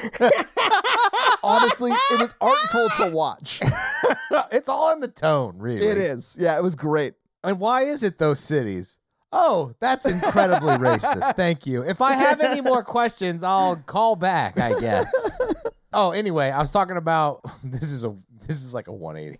After a suicide or some sort of major thing like that, a lot of families are like, why did this happen? Yeah. And like uh, they try to explain it. And Yeah. then I, I kind of explain it to people and people in my life. If you don't understand someone's actions, people tend to to fill in the mi- missing pieces with themselves of like, I didn't catch this or I did this. And it's a very human thing, I think. Yeah. I don't think seeing such as suicide or severe mental illness are as easily explained such as that. So it's hard to break that off. But that guilt, that survivor's guilt, really well because we do substitute in ourselves for explanations. But I was just if you went through her, if, if I was in that family and I went through her journal and heard what the nurse said and then saw the fingers on the floor and then you know found her or whatever it would you know it doesn't make sense it's like you know mental illness doesn't make sense Yeah. it doesn't have to do that and it's never going to do that but that's really hard to explain to families and i think that grief is like that overall but it's specifically in suicides and it can be very very complicated and haunt you I think they do a great job of displaying that in like one, it's almost a throwaway line between the two of them because she says, we should have talked to her. And he says, Yeah, we didn't. And like he says it like with so much fucking regret. Like it's so brutally sad. I've dealt with shit like that. It's so difficult. But even if they did, there's no guarantees. I think this movie sort of says that. It's like you can say everything right and things go wrong. yes, absolutely. With family members, with s- specifically suicide. But that's what people feel. Yeah. and I think that family members will look for, I, and you've talked about this before, Mikey. So cut me off if I'm paraphrasing you incorrectly. But they will look for how like they were involved in it because then it feels like they have some control back of their life, you know. And I think that that is what this sort of thing is. Like I could have just talked to her, and then that would have fixed it. But that's not the case. I do think as humans we want things to make logical sense. Yeah. Like and grief is like that overall of like this is my fault. If I didn't drive this car, they wouldn't have been in this car wreck. You know, not to pull your example, but if I did something different, that day would have gone differently. Or if I would have talked to them a week ago, they wouldn't have Yeah. died of suicide. And the world would make sense like that if the world was logical and made sense. But the world is not logical. Yeah. Uh, And it doesn't make sense. And it's hard. I dealt with that really, really hard for a, a long, long time because I, I'm the one who asked, "Can you Mm-hmm. take me to Wendy's and ta- then take me back to school?" So like I was the reason we were where we were when it happened. So yeah, like that, it- it's just fucking brutal. Like you really, like that really eats at you for fucking ever. And the logic, the logic of that is, yes, that's not your fault, and you can be like, Right. yes, I know it's not my, but the feelings of Yes, that exactly, guilt, the exactly. feelings exist, and getting through that takes therapy and it takes a lot of work. it but does, man. Yeah, it's it because I feel like we as humans tend to try to make sense of things that we can't make sense of, Yeah. or like I committed a sin and God has smited, you know, Yeah. that's why I got in a car wreck, or what, you know, it's like people try to make sense of things, and and it's it's hard to live that way. Paige, uh, during this conversation, Paige is putting on a beanie. What are you doing, Paige? It, I was putting on a beanie. I was going to try and see if it fit over my headphones. I think it could. I think so too. Hold on. I love that. Like I am almost in tears. Like I was like fighting tears, and we're like, we're still on some level just trying to make each other laugh. And I fucking love that about about you too. Paige is just really bored about you talking about your stuff. it's like been every episode. Oh, I know, I know. This movie like really triggered my shit though, man. Like it really hit me. Paige, you kind of look like someone who would sacrifice a dog. or a friend, you know what I'm saying? I would never. Cut this out, but you know what I'm saying, Esther? I'm not cutting that out because that's what that dude said, more or less. he didn't say essay, he said something else, but like, yeah, it was more or less that. that was fucking wild. I I am blown. I can't I can't do anything. We this movie was so sad for us to talk about. We literally became investigative journalists for 30 minutes in the middle of this episode. This is what happens when we do too nihilistic of movies. Because this movie really, I, I read about this director because I, I liked his, st- and it's like one of his criticisms is like he directs movies where like evil is evil and like good guys doesn't matter what they do, it comes for them and kills them. They have no control, and I hate that. yeah. yeah. but I mean, I get it, but I also don't like movies like that. The reason I don't like movies like that is because that's what life feels like and I don't want to necessarily see that. Like I realize that our ultimate enemy in life is time. Like I get that. Mine is Todd Slosser. you son of a bitch. But you know what I mean? Like, I get that, like, there's nothing you can do about it. It's going to come for us all, right? Right. Like, I don't need to see that in every movie. Like, I, I need some escapism. well, his is not even time. It's like an evil entity. You have no power, no control, nothing you do, no matter what. It's coming to kill you. You can't escape it. Kind of like it follows. well, by time, I mean ultimately death. Right. Yeah, yeah, yeah, yeah. Yeah. Exactly like it follows. and, and, you know, but things you do do make a difference. I don't believe that. I do believe that choices you make do make a difference in some way, shape, or capacity. Oh, I completely agree. But anyway, I do feel like when movies get too nihilistic, we like go through the dark hole into like some sort of abyss land A of weird like place. yes. and that's how we found out about the thousands of friends that die every year. Yeah, man's best Mm-hmm. friend. I'm honestly ashamed it took us this long to get there. I still am not convinced that it's not the dogs doing the sacrificing. I'm just saying. Actually, that photo that Mikey brought up of th- some of their marketing stuff looks sort of like they'd be capable. Yeah, yeah. I don't yeah. know what dogs are planning. And that's what makes it so scary, Mikey. Mm-hmm. Please don't sacrifice dogs, but also, it's not happening on a large scale. Yeah, of course. Or not. do it. I don't care. No, no, Mikey. This is like the Michelle remembers of mailers. The way that he implied it, I think it was only Chihuahuas, so like big loss. no, fuck, stop! It's so racist. It is so Stop. racist. I'm sorry. I, oh, it's so bad. It's so bad. You cannot sacrifice. Sorry, I'll cut that too. I'm so sorry. I'm so sorry. it's really I was not gonna us say being something at the racist time. though, Paige. It's that guy being I racist and know. us making no, fun of that try- guy. I, It I is know. terrible. I Please get don't it. mistake It is it. Yeah. terrible. I didn't even know that dog sacrifice was a racial stereotype until today. And like, Honestly, that's not one I've been familiar with. well, and the tone he used on me, like I should know. Oh, Yeah. he was talking to you like you were a big ass dummy, Mikey, and it was great to hear. I was like, oh, I'm sorry. But when you were like, "What? What do you? How many? Like ten thousand? And he goes, "More than that, man." I was like, "Good lord! Like what? Oh, Why there? That's where the Latinos are, dude. Don't you even know what I'm talking about? God, I cannot believe that guy answered. that dude is sitting at home alone at nine thirty at night, and he had his phone forwarded to Well, it. that's the thing. It's not a 1 800 number, Todd. It is just the area code of Virginia and Yes. a regular number. Yeah, that's what I'm saying. You called his phone. You called his cell phone. He Nine answered thirty. while watching s- like s- football or some shit and was like just talking to you about how dog sacrifices are going because he wants to scam you out of money. And I, I should have been like, well, I hate dogs, so I'm all about this. We've drifted into late night energy on a very serious I movie know, because guys. of that, that bizarre phone call. I'm sorry for bringing the ac- occult dog sacrifice into our lives. And I literally got up at 2:30 a.m. this morning to fly back home from Boston. What were you doing up at the witching hour? Sacrificing friends? no, of course not. No, of course, wank. I You do go to Taco Bell a lot. this just in on my CNN alert. A Delta passenger six year old dog has gone missing at the Atlanta airport. Is that Oh real? my Mikey, God! screenshot that. I demand to see the proof of that. We're on the fucking case. I suspect Satan. Follow the pause. it got found safe, but okay, okay. oh, uh, well, shit. it took him a month. Safe for now. He was being dog trafficked It took him a month. so they could do voodoo dog on it. you son of a bitch. Ah!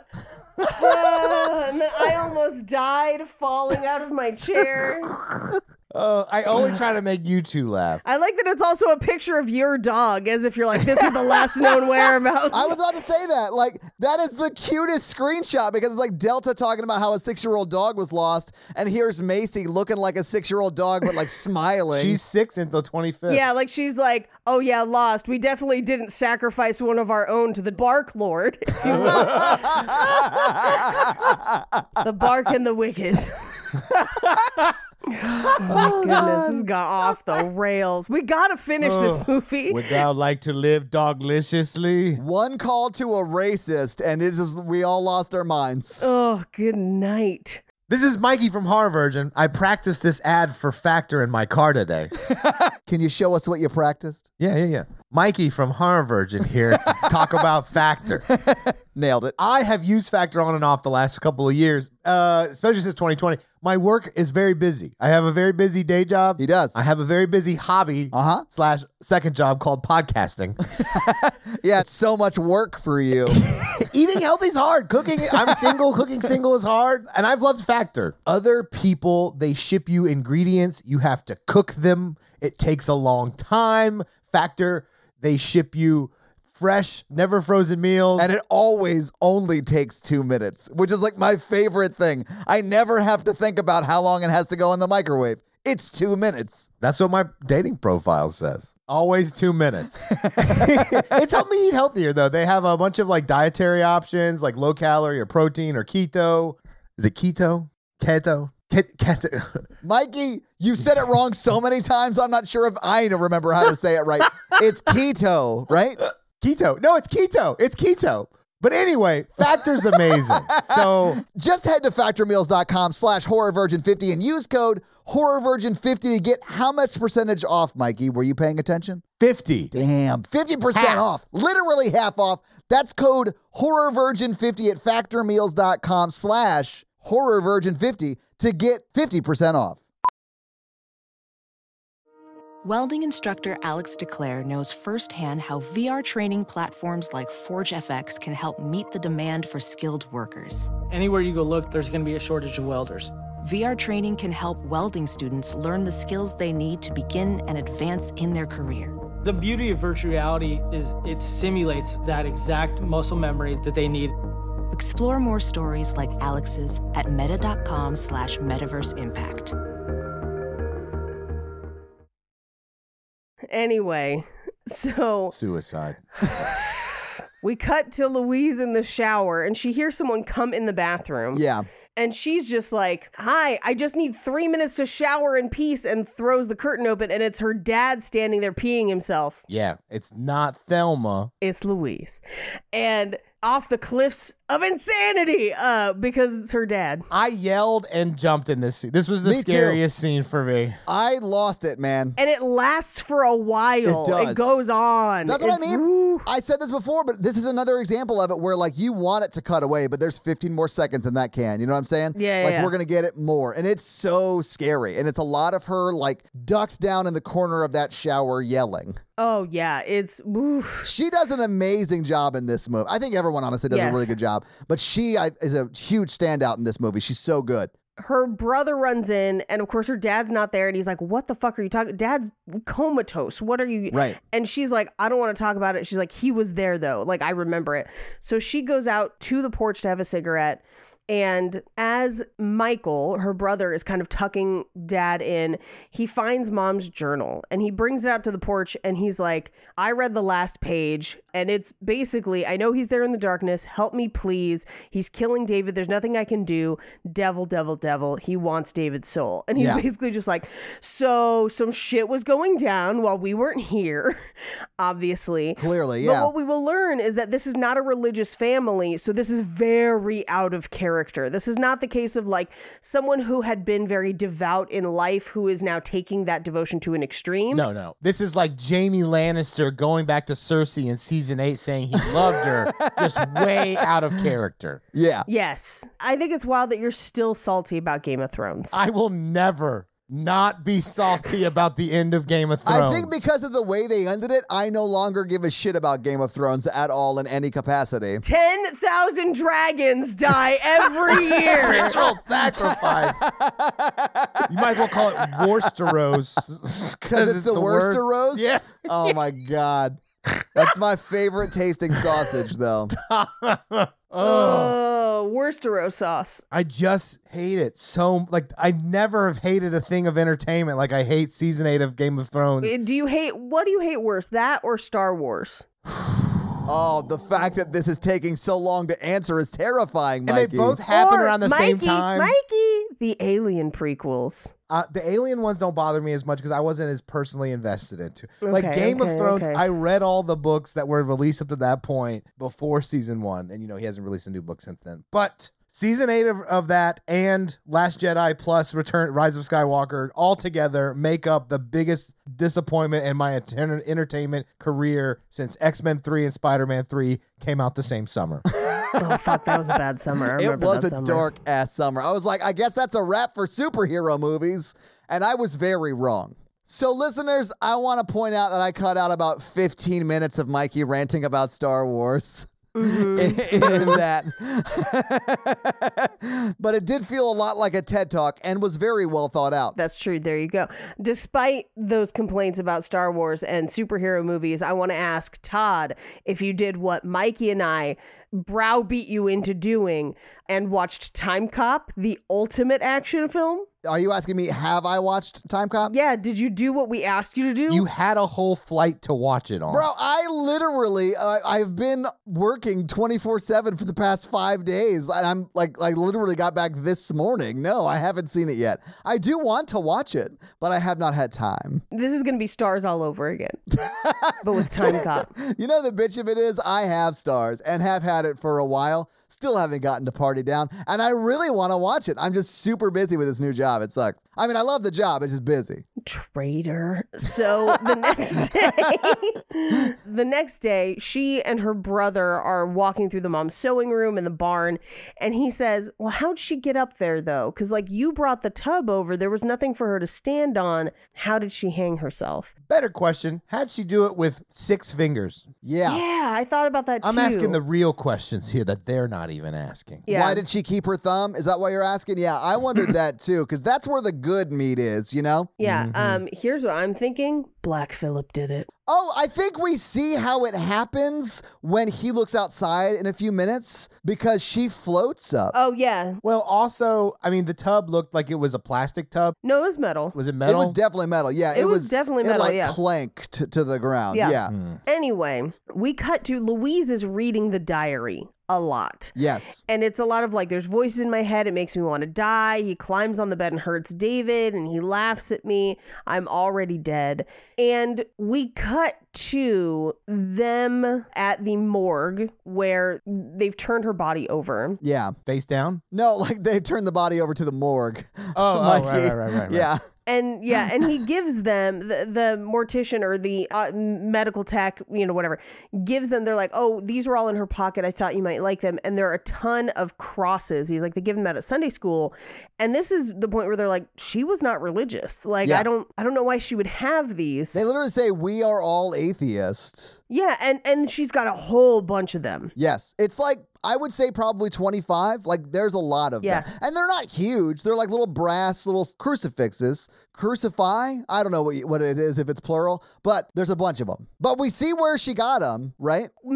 maybe Oh, I saw the father because of the context we find out later. Anytime he's on the screen, he's the demon. So that was the demon who handed it to him in the truck, in my mind. potentially Mm, Yeah. possible or i think she started getting them somewhere Oh, like collecting them? Yeah. as protection of some sort. Sure. We don't know. The movie doesn't tell us. Yeah. But we cut to the dad is coughing in his sleep, and Louise is trying to kind of comfort him.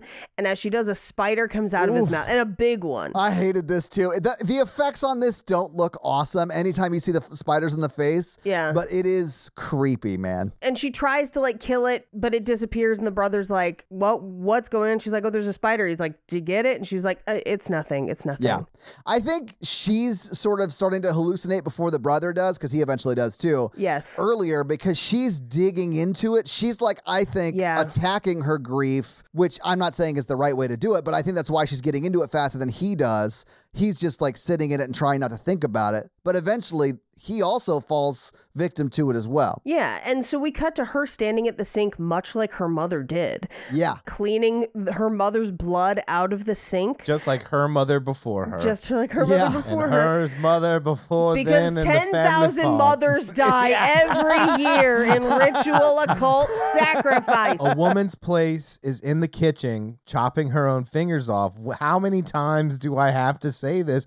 Traditional American values. Yeah. Make Boo. America adrenochrome again, Paige. Yeah, women can't point the finger if they cut their own fingers off. Anyway, we, we see her smoking on the porch and reading from the diary, and we cut to her tossing and turning next to her dad, but then we cut to her brother's room where the lights come on. Yeah. And he wakes up and there's no one there. He goes back to bed. This scene goes on for so long and is so tense, man. Yeah. And so he turns the lights off, he goes back to bed, then the lights come on again. And he gets up and kind of looks around the room, doesn't see anything, turns the lights off.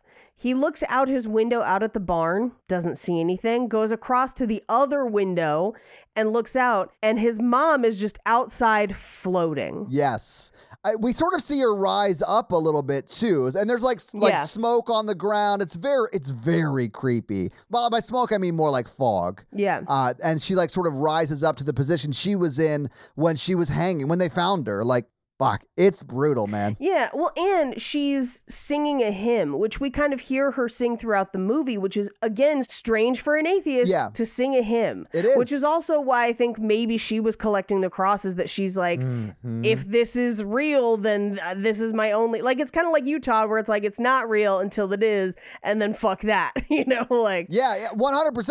And I do think this could be seen as like maybe she was raised religious and then eventually decided to be an atheist and like raised her family to be Right. atheist, but now in this weird moment because clearly some shit is happening. She remembers like from her childhood when she was a believing person and like sort of reverts to that, okay, I need a cross, I need onions and garlic or whatever, you know, that kind of Yeah, shit yeah. like just to like do anything to protect yourself because there's nothing to be done like literally it's it's such a good metaphor for like what she's going through because like the driving force behind it is her husband's impending death and she's just like having trouble dealing with that and being the caregiver for him like it is such a good like it's a well done metaphor man it's so good Yeah. Now she disappears from the, the yard and he walks out into the rest of the house and turns the lights on, doesn't see anything, and then she's right the fuck behind him and he doesn't see her. They do this a few times. Just like a mom, never giving you your personal space. Mom, you're supposed to knock. Yeah. but they do this a lot though, where you think it's gonna be a jump scare and it's not a jump scare, and then the jump scare comes from behind them instead of where you thought it was gonna come from. They do it like twice, I think really effectively, because both times I jumped, like it was very scary both times, and it really got me. This is one of them. Yeah. And so we cut to Friday, the next day. Louise wakes up, turns the lights on, and goes to the bathroom. And it looks like there's blood and scratches all over her face, but she checks the bed and it's lipstick. I think she realizes it when she starts to like touch it, it doesn't hurt. Right. And then she starts to wash it off. And that's when she goes and she looks like the first place she looks, she finds the lipstick. Yeah. But she like lifts the covers off her dad and she sees the lipstick like there, sort of like he had hidden it, right? Yeah. But I mean, we didn't see him doing it or anything like that. Or did she do it to herself? That's what I thought, Paige. Yeah. Because she was in that bed too. Yeah, yeah, yeah. Who knows? this reminds me of the Who Did the Poop episode of It's Always Sunny in Philadelphia. Right. Yeah. but then the phone rings and she runs in to answer it, and it's a disconnected number. But it's like the one when you call. You call out. Yes. It's not like Yes. if someone called you and it disconnected, right? It's it, Right. which would never happen if y- your phone rang and you answered it. Right. So the phone rings again. She answers again, and it's the mom's voice, and it just says, I told y'all not to come. Yeah. Yeah.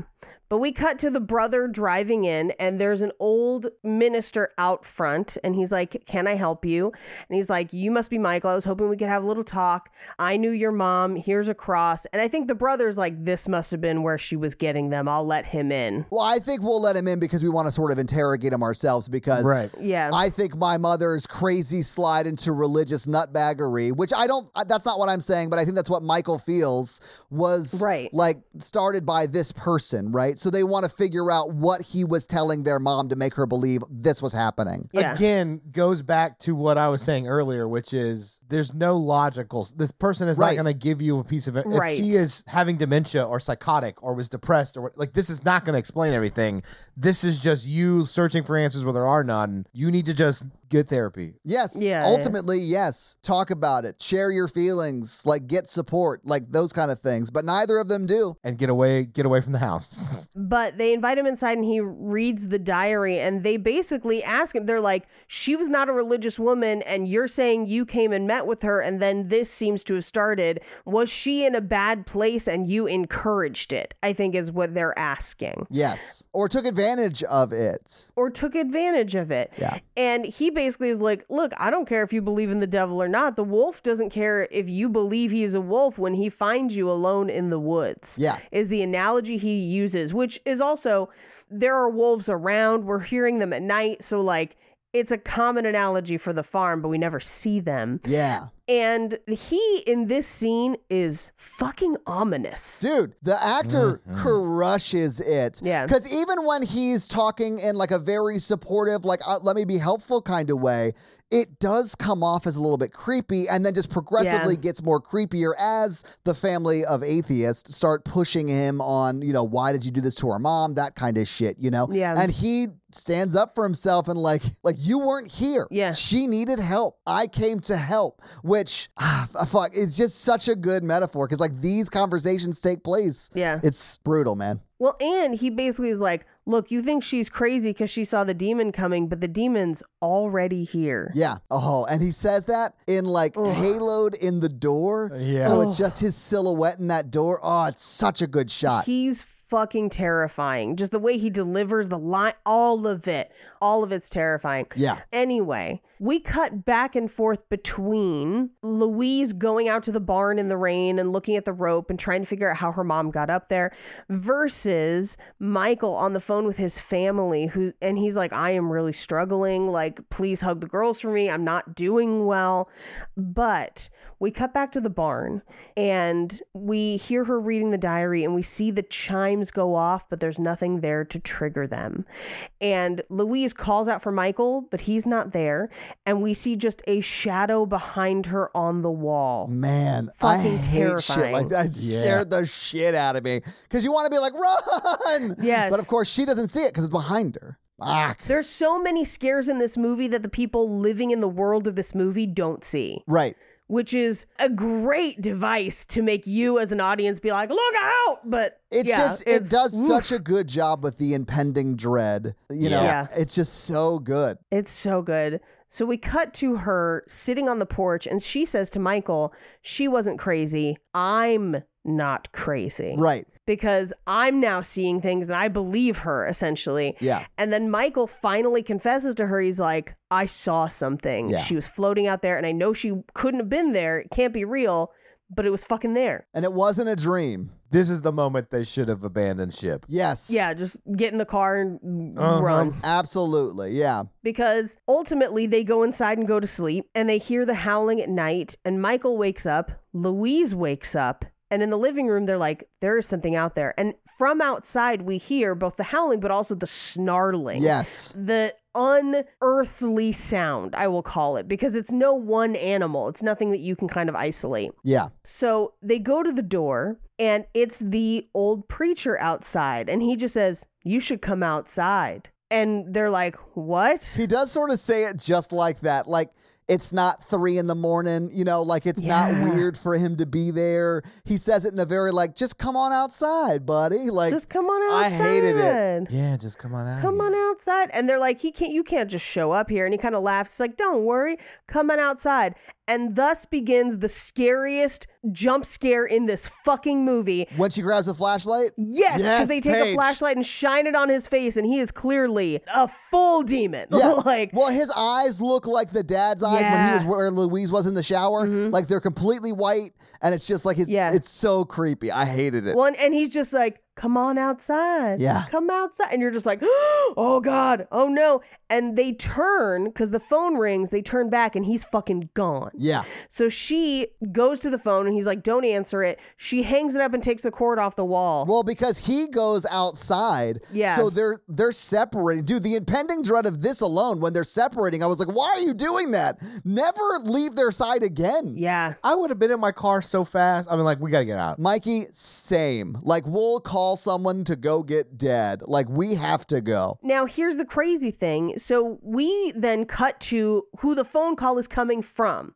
And it's coming from Charlie, the farmhand, who believes that he sees Louise slitting her own throat in his trailer. Well, and like cutting herself all over her face, and it's like, Right. And she's moving in a very creepy way where they and they speed warp the film, so she moves in like a jerky way. Yeah. and it's such a creepy effect, man. It's so creepy. And he's hearing the voices, he's hearing the whispers. And unfortunately, he sticks his shotgun in his mouth and dies by suicide, unfortunately. Yeah, Which will come back later because then they try to contact him and no one can get a hold of him. They then kind of reconvene and they're like, well, I guess we just go to bed. Like they close up the house and we cut to Saturday the next day. And the next day they're like, there's no footprints, there's no tracks. Charlie hasn't answered his phone in two days, who and he was the one trying to call them. What do we do? And his their answer is like, well, let's take dad to a hospital. And they're like, well, we'd have to have a doctor come out because an ambulance would have to take him. They can't just put him in the car, right? yeah. I'd argue that that's what they should have done the night before. Same. but I understand. I do think the movie creates realistic obstacles for them leaving the farm. Like, Yeah. I didn't hate that at all because I do feel like they might have made that choice. Yeah. Well, and ugh, th- this is dark and a thing that I probably don't want to admit, but here I will say I would have probably left the farm and been like, look, we're waiting for him to die anyway, and he's not conscious, and it's not safe for us here. Like, it's We got to go. There's clearly a demon. Dad lived a long life. Yeah. He did, but you could also just be like, hey, live in care nurse lady. Maybe Yes. not live in care nurse lady, but like, hey, remember that time you offered us the 24 hour service? Yeah, go ahead and upgrade us to that package immediately. Yeah. Thank you so much. Give us a call when he expires. Or call any number of people. Yeah. But they decide they're going to get a doctor out there the next morning. But my favorite is Louise in this moment just says, You saw his face. Like, you saw it when I put the flashlight on it. Yes. And he's like, I don't want to talk about it. Yep. You know, but like, yeah, he did. So then she calls the number he left them. And she's like, Hi, I'm Louise Straker. And he's like, How'd you get this number? She's like, You gave it to me. Yeah. And he's like, I'm at a hotel in Chicago. You called my room. And she's like, You were in Texas with us yesterday. He's like, I've never been to Texas. I don't know you. I don't know your mother, but you have the same name as my daughter and you sound just like her. And she killed herself a long time ago. Yeah. You know, like you do tell people when they call the wrong number. Yeah. I thought this conversation was wild, but like, I was very terrified we were going to hear a gunshot right before she hung up the phone. Instead, he goes, Did you know 10,000 dogs get humanly sacrificed throughout the country? This for me is the one thing that doesn't work because it's too outside the world that we're playing with. Yes. It's so crazy. You could have it if he was like, there was an entity that haunted my family and killed my daughter's family or something. Like that that was a chance to lore build or something and uh, either go all the way or don't. Or it could have just been like, I've never met you. I've never been there. We didn't need the part about the daughter because Right, that yes. just confuses, that muddies the waters. Right. Unless it's like we're adding lore to the story. Why even put that in? Yeah. Right. Because we don't need it. It doesn't impact our story at all. Yeah.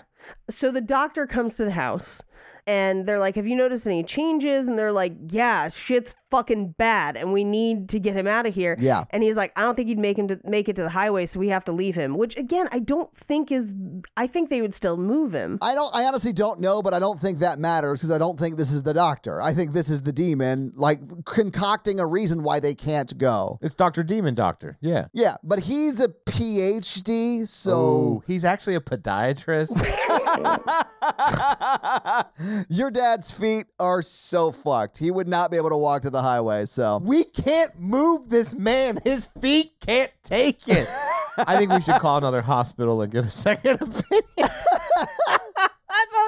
well they, and, and that's what they do like that's the plan is to like get a second opinion the next day but Yeah. they they wait a whole day to do it and michael doesn't make it that day right Right. so like he does as the doctor leaves end up talking to the nurse and she's like hey I get that you're scared and I feel weird shit in this house, but I feel like love protects people and you love your dad. And so, you know, you staying with him is helpful. But at a certain point, it gets out of hand, especially Yes, next it as he does. goes out and sees a goat that's missing a leg and they find literally all their goats dead. Would also left immediately there. same. Or called the police and been like, I have to leave. Well, clearly 10,000 goats die every year in a cult sacrifice. All of them this night, apparently, because it's a shitload of goats. Yeah. And they have to like burn the carcasses and stuff. But they do point out that like this is not the way wolves attack. Yeah, wolves would never do this. I just want to think about the survivor's guilt that that one goat feels like after he watched every other goat get murdered that takes one of his legs and he walks off. and Yeah. he'll never know why. Why did he spare me? Well, they, they say that there's like five or six of them left. Well, we never see and some of them babies. Yeah, yeah. We do, because he that's why he goes out to the barn. Oh no, I, I'm saying we never see them actually get killed. Yeah. uh, it's just like we it's revealed to us, but we don't have to see it happen, which I was very grateful for. Yeah, so after they burn the carcasses in a giant delicious barbecue. Would you have wasted that meat? Because there was still some meat on them bones. Oh, I would have eaten the shit out of that meat, but it might have been infected by demons, and that would have been bad. just real spicy meat. Extra spicy. But you know they have to murder all the goats after goat yoga and they have to get a new pack for the next session. Yeah, that's uh. I live in a pretty affluent area, Paige, and they call it virgin goat yoga. Yeah. Yeah, it, they don't want one that's been touched by another yogaist. Mm. No, the baby goat. It happened literally ten thousand a year, probably more. Yeah. Sometimes, just to make myself feel better, I watch goat parkour videos where it's just baby goats jumping and doing their thing, but then people have overlaid it with like parkour. Paige, I love those fucking videos. I love them. Goats are like a one use kind of animal. Like No, they're absolutely not. They can live for years on a steady diet of tin cans and shoelaces. that's the devil's food. You know what was in those tin cans? Boston baked beans. Mikey, we had to cut I know. most of the Boston Oh, shit. my God. Well, I'll figure it out. Cut all the stuff that makes me sound bad. Thanks. Bye. That is the challenge every week, Mikey. We cut to after the delicious barbecue. Michael is going to go out to the barn and kind of comfort the remaining goats. And he asks Louise to stay with their father. Yeah. And we do see him out there comforting the baby sheeps and the baby goats and little baby lambs. It was so cute, that little baby goat. I think it's a lamb. Is that he's- I think he's got a baby sheep. But it's very cute. It's so cute. He was my friend. Yes. So we cut to her reading her mom's journal. But back in the barn, Becky calls as he's about to walk back into the house, but he doesn't answer the phone because all of the alarms go off, the like jingle alarms. Yeah. But there's nothing there. He gets out a knife and he's like, Who was out there? Go on, get. Yeah, he Get demon. Get away. it's like, this is the first time we've ever seen somebody say, Go on, get for serious in a movie. I'm an atheist. You get on out of here. Yeah. Uh, but we do hear his mom singing hymns, and he's like, go away. She comes out of the dark, like midsummer levels of naked. Oh yeah, man. He should have shot her. he didn't have a gun, he just had a knife. Yeah. He should have stabbed her. I wouldn't close my eyes like a little baby bitch like he did. That's his mom though. Like, I, well, and also it's a hallucination. He probably wouldn't have been able to stab it. You know, probably would have disappeared or something. Like, but yeah, no, I I would have tried to defend myself and or just fucking run away. Like, it's so scary, and it like slowly creeps up to him. It's not like it pops out of nowhere. yeah, Michael thinks he's so manly with his nice beard, but when his naked mom comes to haunt him, he just cries in the corner like a little girl. I can't believe you're shaming him for this. I know. Mikey is like bullying Michael. I I hold Michael's to high standards. What do you have against the bearded, Mikey? I can't grow one. It's patchy. Soft skin, baby bitch. Yeah. Anyway, she comes right up on him and he's like, You're not real, but he does have the knife out and she disappears and then she pops up right the fuck behind him and it's fucking scary. This is the second time they do that. Yes. Like Dipsy Doodle, where you think it's going to be a scare and then it like releases the tension a little bit and then boom, scare. Terrifying. I don't usually use Dipsy Doodle to describe that. I use Dipsy Doodle to describe what I do in my free time with Dipsy. I don't dipsy doodle until the fourth date. Mikey, I know for a fact you're a first aid kind of You guy. don't know that. I well, Dipsy Doodle is just where you use you leave a voice recording of you by yourself for someone else to enjoy on their own time. A dipsy doodle is when you draw you and your partner having sex and give it to them on the third date. And, but you just whisper into there, you're like, "Look at this." yeah, yeah. You get ASMR in their face. Yeah. It's just the sound of you drawing it. Look at this. Mine's just stick people because I'm not a good drawer. Stick people with like arms and legs like completely out. Anyway, so he falls with the knife to his own neck. yes. and puts it down. But Louise, we cut to Louise, who sees him just quickly walk into the house. We cut to him in the bedroom, and he's freaking the fuck out, and he still has the knife. And it seems like he's gonna go kill his dad. That's what I thought was going to happen. Oh no! I thought he was going to kill himself, like he does in a few minutes. Yeah, Yeah, but we cut into the room with Louise, and there's like a claw shadow, which is wild. And then she hears the snarling and everything right next to her in the bed. She closes her eyes, and it's almost like sleep paralysis, where she finally like gets up the nerve and punches onto that side of the bed, and there's no one there. And she looks up, and her dad is on the ceiling. and like gasping for breath, like it's Yes. very creepy. Like looking like he needs help. Yes. and is just out of reach. Like there's so many like this movie works on many levels. Well, Grandpa Joe over there drank fizzy whizzles. The fizzy lifting drinks. Shit, I didn't write down that we were doing Wonka stuff too. My I've bad. got a golden ticket. that was my first thought before the animal sacrifice. Before the animal sacrifice runner that I have to cut out. Did you know 10,000 Oompa Loompas get sacrificed every year in occult rituals? no, Mikey.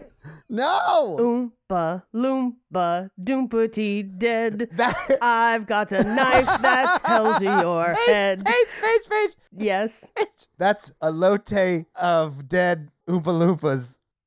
I love that Mikey just like butchered that punchline. I got too excited. I like that you interrupted me in the moment singing a brand new Oompa Loompa song about ritual sacrifice. We almost got a full verse, Mikey. That's a lote dead Oompa Loompas.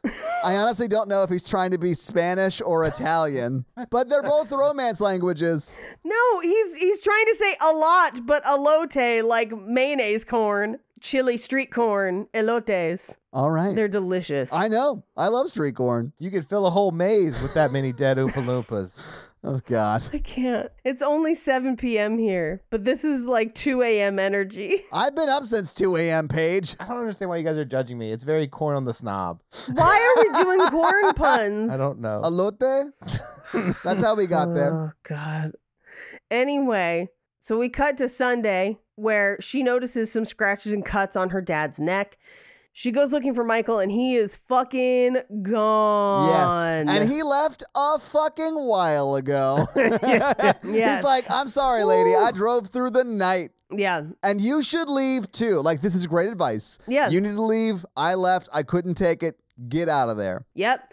Meanwhile, the doorbell rings and it's a young girl who's like, "Hey, I don't know if you remember me." And by young, I mean like teens, I got like late-ish teens. early 20s. Yeah, like maybe a college student age, maybe high late high school. I don't know. Yeah. But she's like, hey, I'm Charlie's granddaughter. You might not remember me. I was very little the last time I saw you, but we've been calling and no one answered. And we wanted you guys to know that Charlie died. Unfortunately, he shot himself two nights ago. Yeah. But I, I just wanted to, you know, tell you so that you know. And also, sorry about your mom. And she says, oh my God, she's overwhelmed. And she's like, uh, can you come inside? I have to go check on dad.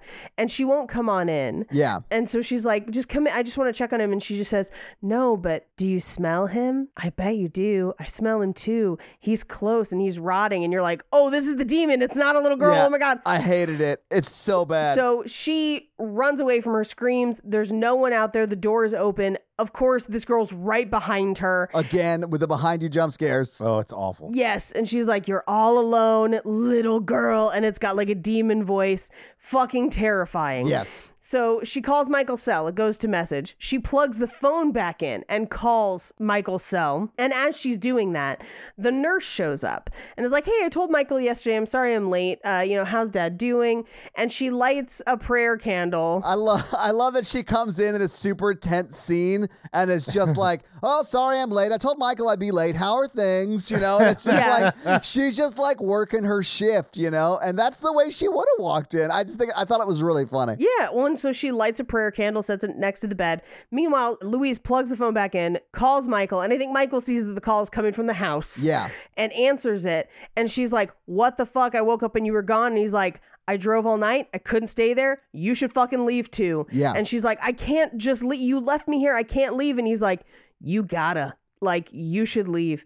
But as this is happening, the nurse in the room with the dad has like a little spider across her face, and we see her kind of eyeing her knitting needles, and she starts stabbing herself with her knitting needles. I hated it so much, especially when she gets to the eyes. Ah. Oh, well, and so Louise hangs up the phone because she hears a scream. She runs in, she sees her stabbing herself, and the nurse is like, Why don't you hear him? Why don't you hear him? And like smashes Louise's head against the wall till she loses consciousness. Yeah. So we cut to Louise's body being dragged by the nurse. As the nurse is like clearly hearing voices and then stabs herself once in each eye Yeah. and then dies. Of course. From, I assume, loss of blood and brain damage. Yeah, Just like, definitely. boom, out. Michael gets home to his house uh, and he doesn't see Becky or his two daughters anywhere, but he hears a record on and he goes to the kitchen and it looks as if the girls are both dead at the table, throat slit. And then Becky is dead on the floor, having slit her own throat as well. Yes. oh. And he is obviously incredibly distressed. Like, it- Yes. like despondent and takes the knife that he has had this whole time. It's like a little pocket knife. Yeah, slits his own throat, but as he does, the table is then empty. The wife is gone. It was an illusion. It didn't really happen. It's an illusion, Michael. It's an illusion. A trick is something the devil does for money. Sorry. yes. He dies as Becky gets home with donuts and finds his body. With both of their kids. It's brutal. and it's like extra sad because he was really craving donuts. Oh yeah. I sent Jake out to get me donuts this morning. Sometimes you just get a hankering. So like this death I didn't like and I feel like doesn't do a great job to reinforce what I think the metaphor of this movie is because he is separating himself from that grief in a way that I think is like he needs to get some distance from it and reconnect with people he can talk to about it. Mm-hmm. And it still kills him. Like one of the reasons I feels like this is so nihilistic. This is where it goes too far. Yeah. The metaphor I think works way better if, and I don't care if it's him or Louise, whoever gets away survives, right? It was this scene I knew no one was going to. Yes, exactly. And I was like, well, that makes the rest of the movie less interesting. It didn't make it less scary though. Well, I, yeah, it's just it just went too far. It I just went agree. too far. And the dead cri- kids were really creepy looking. That was really creepy looking. Yes. Meanwhile, back on the farm, the phone rings. It wakes Louise up on the floor, and her dad is breathing heavily. He's not doing well. The nurse is dead, and she runs out of the house. She's like, I can't. I have to go. And it does look like there's someone outside, but we don't get a good look at them. Yeah. But she hears her dad coughing inside, so she goes back inside and she's like, I won't leave you. She hears Michael yelling for help, but recognizes that it's not him because I guess he couldn't have gotten back in time or whatever. Yeah. But the candle goes out next to her dad. He coughs. She says, I love you and I won't leave you. She hears a creak in the house, and her dad breathes out like one last breath. He dies. It's the death rattle. It's like, yeah, it's his last breath. she screams in anguish, right? Yeah. But then she hears the song of what sounds like her mom singing. And as she turns to look for it, her dad sits up and attacks her. Did you see his eyes open before that though? Yeah. Oh, Yeah. And That's, the, the movie. movie. So, having seen the movie, having talked about the movie, what'd you guys think about The Dark and The Wicked? Uh, I, I think it's done really well. I don't love the nihilism. I could have used a little bit more world building. I know it's it's rare that we're like a movie should be 15 minutes longer, but I could have taken 15 minutes that's all world building. Same. I honestly can't think of another movie where we said that, but I agree with you. I think this movie needs a little bit more of that. But man, I really love like the metaphor of this movie. I do think because of the nihilistic ending, it does feel a little ham-fisted by the end of the movie with the metaphor. But Yeah. like I super identify with the kind of grief this is and like I sort of really enjoyed the the way they worked it into this very scary movie. Like I will never watch this movie again unless I'm forced to for this show, but only because it's so scary. Right. It is I think a very well done movie and if you like this type of like atmospheric sort of Ari Aster stylish movies, you should definitely check out this movie. Yeah, absolutely. I dug it, but got too nihilistic. But that's my, you know, I agree, Mikey, 100%. percent Yeah. Mm-hmm. super scary, super atmospheric. Loved it. I loved watching it, and it was a really good time. I think people will really like this movie, but I do think some people like me and you, Todd, like the nihilism just gets too much. Yeah. But Paige, do you have any fun facts for us? I have a few, not a ton. Well, here it is with your fun facts. Animals, Your animals, few fun facts. Fun Did you know 10,000 animals are sacrificed every, Every Sorry, year. That's a fun fact or whatever. Two thousand toucans are toucaned away for the for the pagan gods. 2,000 toucans got canned from their job. Follow, 14 lemurs are kind of depressed about follow your nose to Satan. fruit rings of hell. yeah, you ever wonder why that cereal's rainbow colored, Mikey? because it's delicious. Fruit Loops It is one of my is. favorite Fruit cereals. Loops slaps. I had it every morning I was in the hotel, and they Yeah. Mm-hmm. had a lot of cereal choices, Paige. A lot. And I went with Fruit Loops every time. It was so good. I feel like this is one step towards clearing you of your weird Crispix addiction. If they had had Crispix, it would have been that, man. Crispix is so good. Ugh. Anyway, this movie was filmed at the director's family farm. Oh, cool. All right. Yeah. Oh, I like that. Uh, and this would have had its world premiere at Tribeca. It was slated for a, a theatrical It's release. a huge film festival, too, man. That would have Yeah. been great. COVID happens, unfortunately. I really do think this movie would have done very well in the theaters. Like, I think so too. I think so too. when we talk box office, I really only have like a budget, really, but like, Yeah. I really think it would have surpassed that. yeah, it's one of those things where like Prey is finally getting a theatrical release, and I'm like, good, I want to see that on the big screen. If this got a theatrical release, I'd absolutely go see it in the theater. I think it'd be fucking terrifying. I wouldn't, but if you like this kind of movie, it would definitely be worth the cost of admission for sure. Absolutely. Uh, so the girl who visits the farm towards the end, her name is Ella Ballantyne, and she actually is in the director's other film, The Monster. Okay. So he kind of utilized her multiple times. The scene where the priest is waiting outside the gate at the front of the driveway when Michael pulls up in his car in the rain, there apparently was a large spider dangling from his hat that they had to remove in between takes. Yeah. No shit. Mm-hmm. Okay. Now, here's one of my favorite things because there's not a ton of fun facts. The only other fun fact is that the candle features Senora de Guadalupe, which, like, yes, it does. There you go. Uh, if you've ever seen candles at the grocery store, that is Guadalupe. But the only other fun fact that I was kind of able to find looks like it was added by the person it's about. Oh, I love these. And I always think that's really fun where people add fun facts about themselves. Yes. So this says, quote, and this is from IMDb, quote, one rainy day on the set, makeup artist Tara Brawley's truck got stuck in the mud out by the pet cemetery and was rescued by the gaffer Jesse Curl and his equipment. Jesse Curl is also the inventor of the curl grip, an innovation Oh, wow. in dolly grippery employed for the first time in this film. Oh wow, good for him. Good for him for adding this to IMDb. Yeah, exactly. I love that. And those are your fun facts. Well, thank you for those fun facts page. Let's talk a little bit about box office. Although I do want to say this, Brian Bertano or Bertino also did The Strangers in 2008. That was like his big claim to fame up Oh, until yeah, like yeah, this yeah, kind of yeah, stuff. yeah. And I hated that movie. Our episode I shit on it the whole time. This movie is so much better than that as far as Yeah. like Yeah. the execution of the scares. Like it's so good. Yes. We never did the sequel to that. No, we didn't. And people did, like, a lot of people were like, I agree with Todd a little bit. The second one's way better, which I believe, because that one, obviously, it's after the first one, but it's also like pretty far after that one. It's 2018, it's 10 years later. Yeah. I remember we tore into that. Yeah. The only reason I bring that up is to say he's clearly gotten way better as a director. Yeah, yeah, yeah. Yeah. Because I have no directorial problems with this movie at all. It's stellar. Anyway, Oh, yeah. so what do you think the production budget was for this movie, however, in 2020? I think because they're utilizing the family farm, they saved a lot on locations. There's no there's no really big names, just the girl from Umbrella Academy. And I wouldn't say she's a big name. She's just a working actress on like a Right. you know streaming TV show. I'm going to say this is made for 5 million or less. Okay, I'm gonna say seven. okay.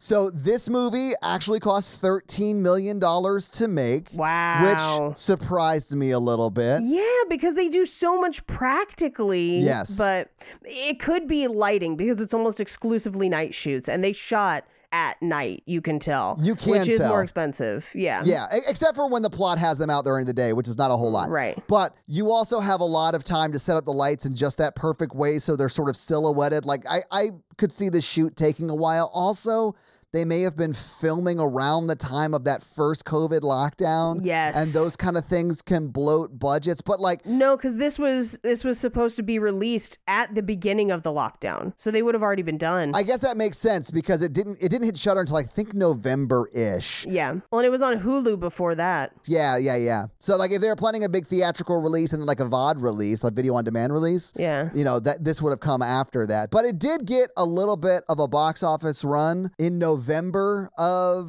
2020 but not many people were going to movies around that time i'll just go ahead and tell you worldwide this movie only brought in $743000 yeah, that doesn't surprise me. I think it did well on streaming Oh, though. I think Yeah. it should have done well on streaming. We just part of the strike is those streamers don't share that information, so we have no idea. yeah, we But don't know. I do remember people talking about this movie when Paige you asked movies that would scare you specifically. So like clearly this movie did capture some buzz in the horror community. Yeah, of course. But it just didn't translate to dollars because no one was going to the movie theaters at that time. Well, and it came out on VOD, like right in lockdown, like the begin. I remember it was like Yes. on the first line of movies you can rent for like months. Yeah, because it was the premiere, the original premiere date, because it was supposed to have an actual in-person premiere, was at Tribeca, but Tribeca got canceled. Yeah, it never happened. Yeah, early into pandemic, like within a few months. And so that's why it ends up so early on VOD that they just kind of immediately put it there. Yeah, so it was supposed to run between April 15th and the 26th of 2020. Yeah. So like it would have premiered then. And then pr- I would assume had COVID not happened, would have hit the theater shortly after that, within a month or two of that, right?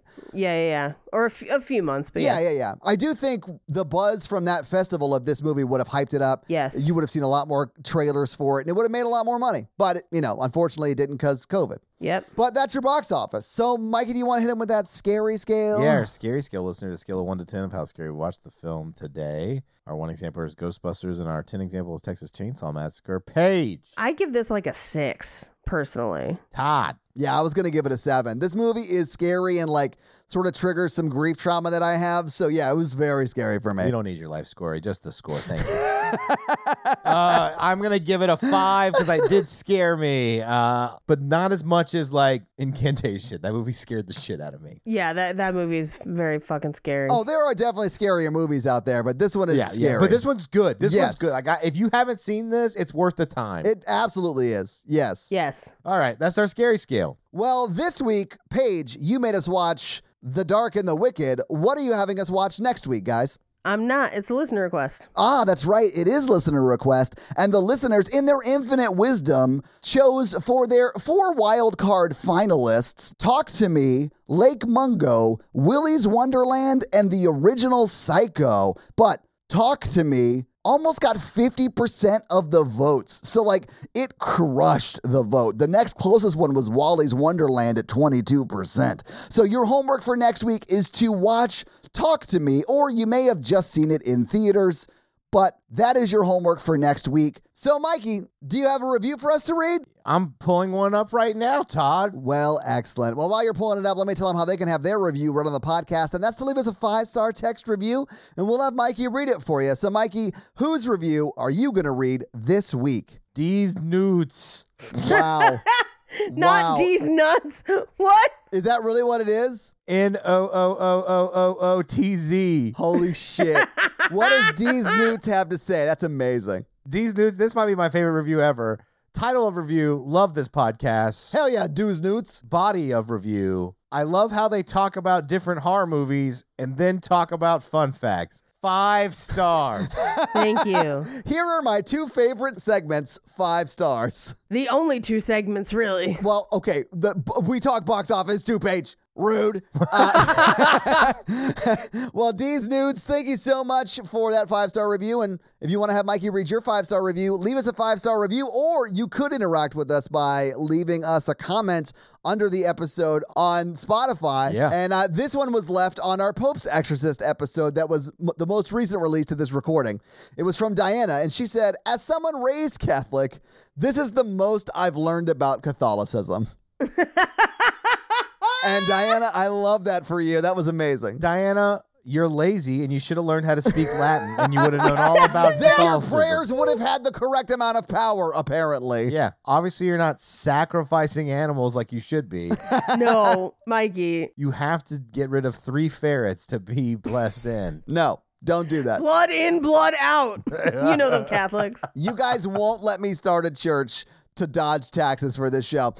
But if you want to interact with us on Spotify, leave us a comment under the episodes, guys. So, guys, if you like this show but want to hear this power thruple on another movie review show about romance and romantic comedies, check out Romancing the Pod, where Mikey, Paige, and I break down and make fun of romantic movies. It's a lot of fun, guys. Check it out. If you want to follow us on social, please do. We are at Horror Virgin or online at horrorvirgin.com. If you want to follow us all individually, you can do that as well. Paige is at Paige Wesley on Twitter or Rampage Wesley everywhere else, including TikTok. Mikey is at M Randolph24 and I am at Todd J Awesome. If you like the show so much and you want to help financially support it, please do by going to patreon.com slash horror virgin where you can get a lot of great levels and a lot of great stuff like bonus episodes, director's cut episodes where they're a little bit longer and you get them actually a day earlier than the regular feed drop. We do a lot of great things like listener requests and stuff like that. So guys, check out the Patreon and help support the show. If you want to financially support me, but not Todd, Uh, just look me up on Venmo. If you can't financially support the show, that's understandable. That's fine. But if you want to hang out with us on the daily, join the Facebook group uh, at facebook.com slash group slash horror version. We also link it like once a week. So just find it there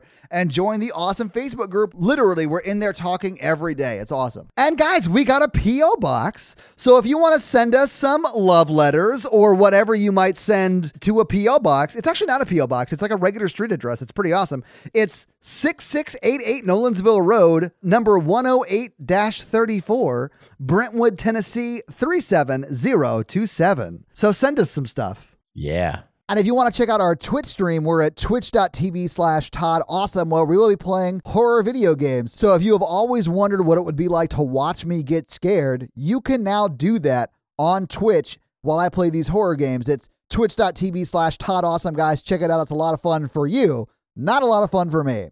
This episode also brought to you by Tia, and Tia's teenager's been like driving her crazy this week. So, how is Tia's teenager driving her crazy this week? She keeps showing up at farmhouses uninvited and telling people that her grandfather died. Do you smell that? That's what she's like. He's rotting. Yeah. Yes. Well, maybe you should have her stop being creepy to the neighbors, Tia. This episode also brought to you by Jonathan, and Jonathan says this this week. He was like, "Hey, no video this week. We're at a huge four-day music festival with basically no signal, and my dumb ass Mm. forgot to do it earlier in the week. Thanks for all three of you do, and all the hard work you do is noticed and appreciated. And I want to point out that this happened. I received that message during the time." Right before all the shit that happened at Burning Man happened at Burning Man. So, Oh, side no. note, Jonathan, I hope you made it home safe if that's where you were. Well, Burning Man's not a music festival, so. Oh, that's true. That's true. That's true. So he's probably fine. Cool. Yeah. But thank you so much for the support either way. But we now return you to another episode of uh, The Patreonicals. Okay. Well, let's start a new thing in fairy tale world or whatever. Um, the queen is like Queen Libby of Fairy Tale Kingdom is like, I'm bored. So she reaches her little dainty hands into Jay's pack, the magical pack, and pulls out magical beans. Haven't we already done Jack and the Beanstalk? I'm doing it again. Okay. Okay. It's a reprise page. There are giants in the sky. there are big, tall, terrible giants in the sky. Into the woods, baby. And then she goes, To get these beans to work, we must sacrifice 10,000 animals. They're everywhere. It's not just in America. I'm so sad that I brought up our weird mail. oh my God. That's how we got there. Oh, I forgot Yes. that part of it.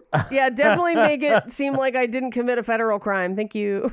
Yes, and don't Allegedly. make me seem racist. It wasn't you, Mikey. It was you making fun of the dude who was racist. Mm-hmm. Well, you saying it like that does not help you not sound racist. I don't want you to get me into a hot tamale. So we got to get to the beanstalk. We need Oh, the anyway. hair that's yellow as silk. So, uh, Glinda the Good Witch, Aaron, she says, Those are magic beans. And then the other witch, River Moon, was like, No shit, thank you. River Moon is like over it. Yes, they're the witches. They fight. Dreskel with his Iron Man suit was like, "Let's plan 'em," and he uses his lasers to dig a hole. Uh, and then um, Jeremy was like, "My lasers are better out of my eyes," and he digs a hole with him, and it becomes a laser off, and they dig a nice hole.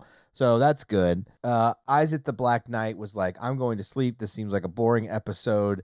Kate uses her psychic powers to put the beans in the hole uh, Karun and Natasha were like, "What about our children? Rumpelstiltskin stole them, and we haven't resolved that plot line." At all. And We're not gonna this week. yeah, Moving yeah, on. unless the first shot it was like, "Who cares about your blue children?" Yeah, we'll go. And Allie the mermaid was like consoling them and was like, "We'll find your children. The children are lost." And it's kind of like a scene from the movie Prisoners, but with a mermaid and two blue aliens. That movie Okay. is good but dark. I don't think I've ever seen this movie. Paige, you should Prisoners. see Oh wow, it's good. no, yeah. not until you watch fucking Time Cop, son. I've seen them both. I know Mikey has. This is for Todd. Todd won't watch Stars or Time Cop, and we have got beef. it. It's not that I won't. It's, Oh. it's that I don't have time. Time cop. I would if I had a time cop. That's what it is. Uh, Bo Easy conjures his jet ski and splashes water into the hole to feed the magic beans. Mr. Rage Bomb uses his fireworks to cover the beans with soil in a way that just use your imagination. Sunzi, the stupid Tin Man, was like, I'll go find your children. And then he wanders off with Sexcalibur saying, Please don't let this Tin Man take me into the woods again. Oh, no. again. and then Madeline the Jester cartwheels by and says, That's the end of the episode. Oh, and then a giant beanstalk again appears in the realm of fairy tale land. Wah, wah, wah, wah, wah. I guess we'll have to wait till next week to see if Mikey remembers before he starts telling the story that it's Rumpelstiltskin themed. Now we've got two plot lines. Oh my god, we got an A and a B story. We'll see how they both resolve? Question mark next week on another episode of uh, the, Uh, the Patreonicles. Patreonicals. That's gonna be it for us, you guys. I'm Paige. I'm Mikey, and I'm your horror virgin, Todd. Keep it ooky spooky. Yeah. Have a great week. Bye. I've been up since 1.30 my time a.m. Nerds. Beanstalk nerds. I'm so fucking tired. Go to sleep.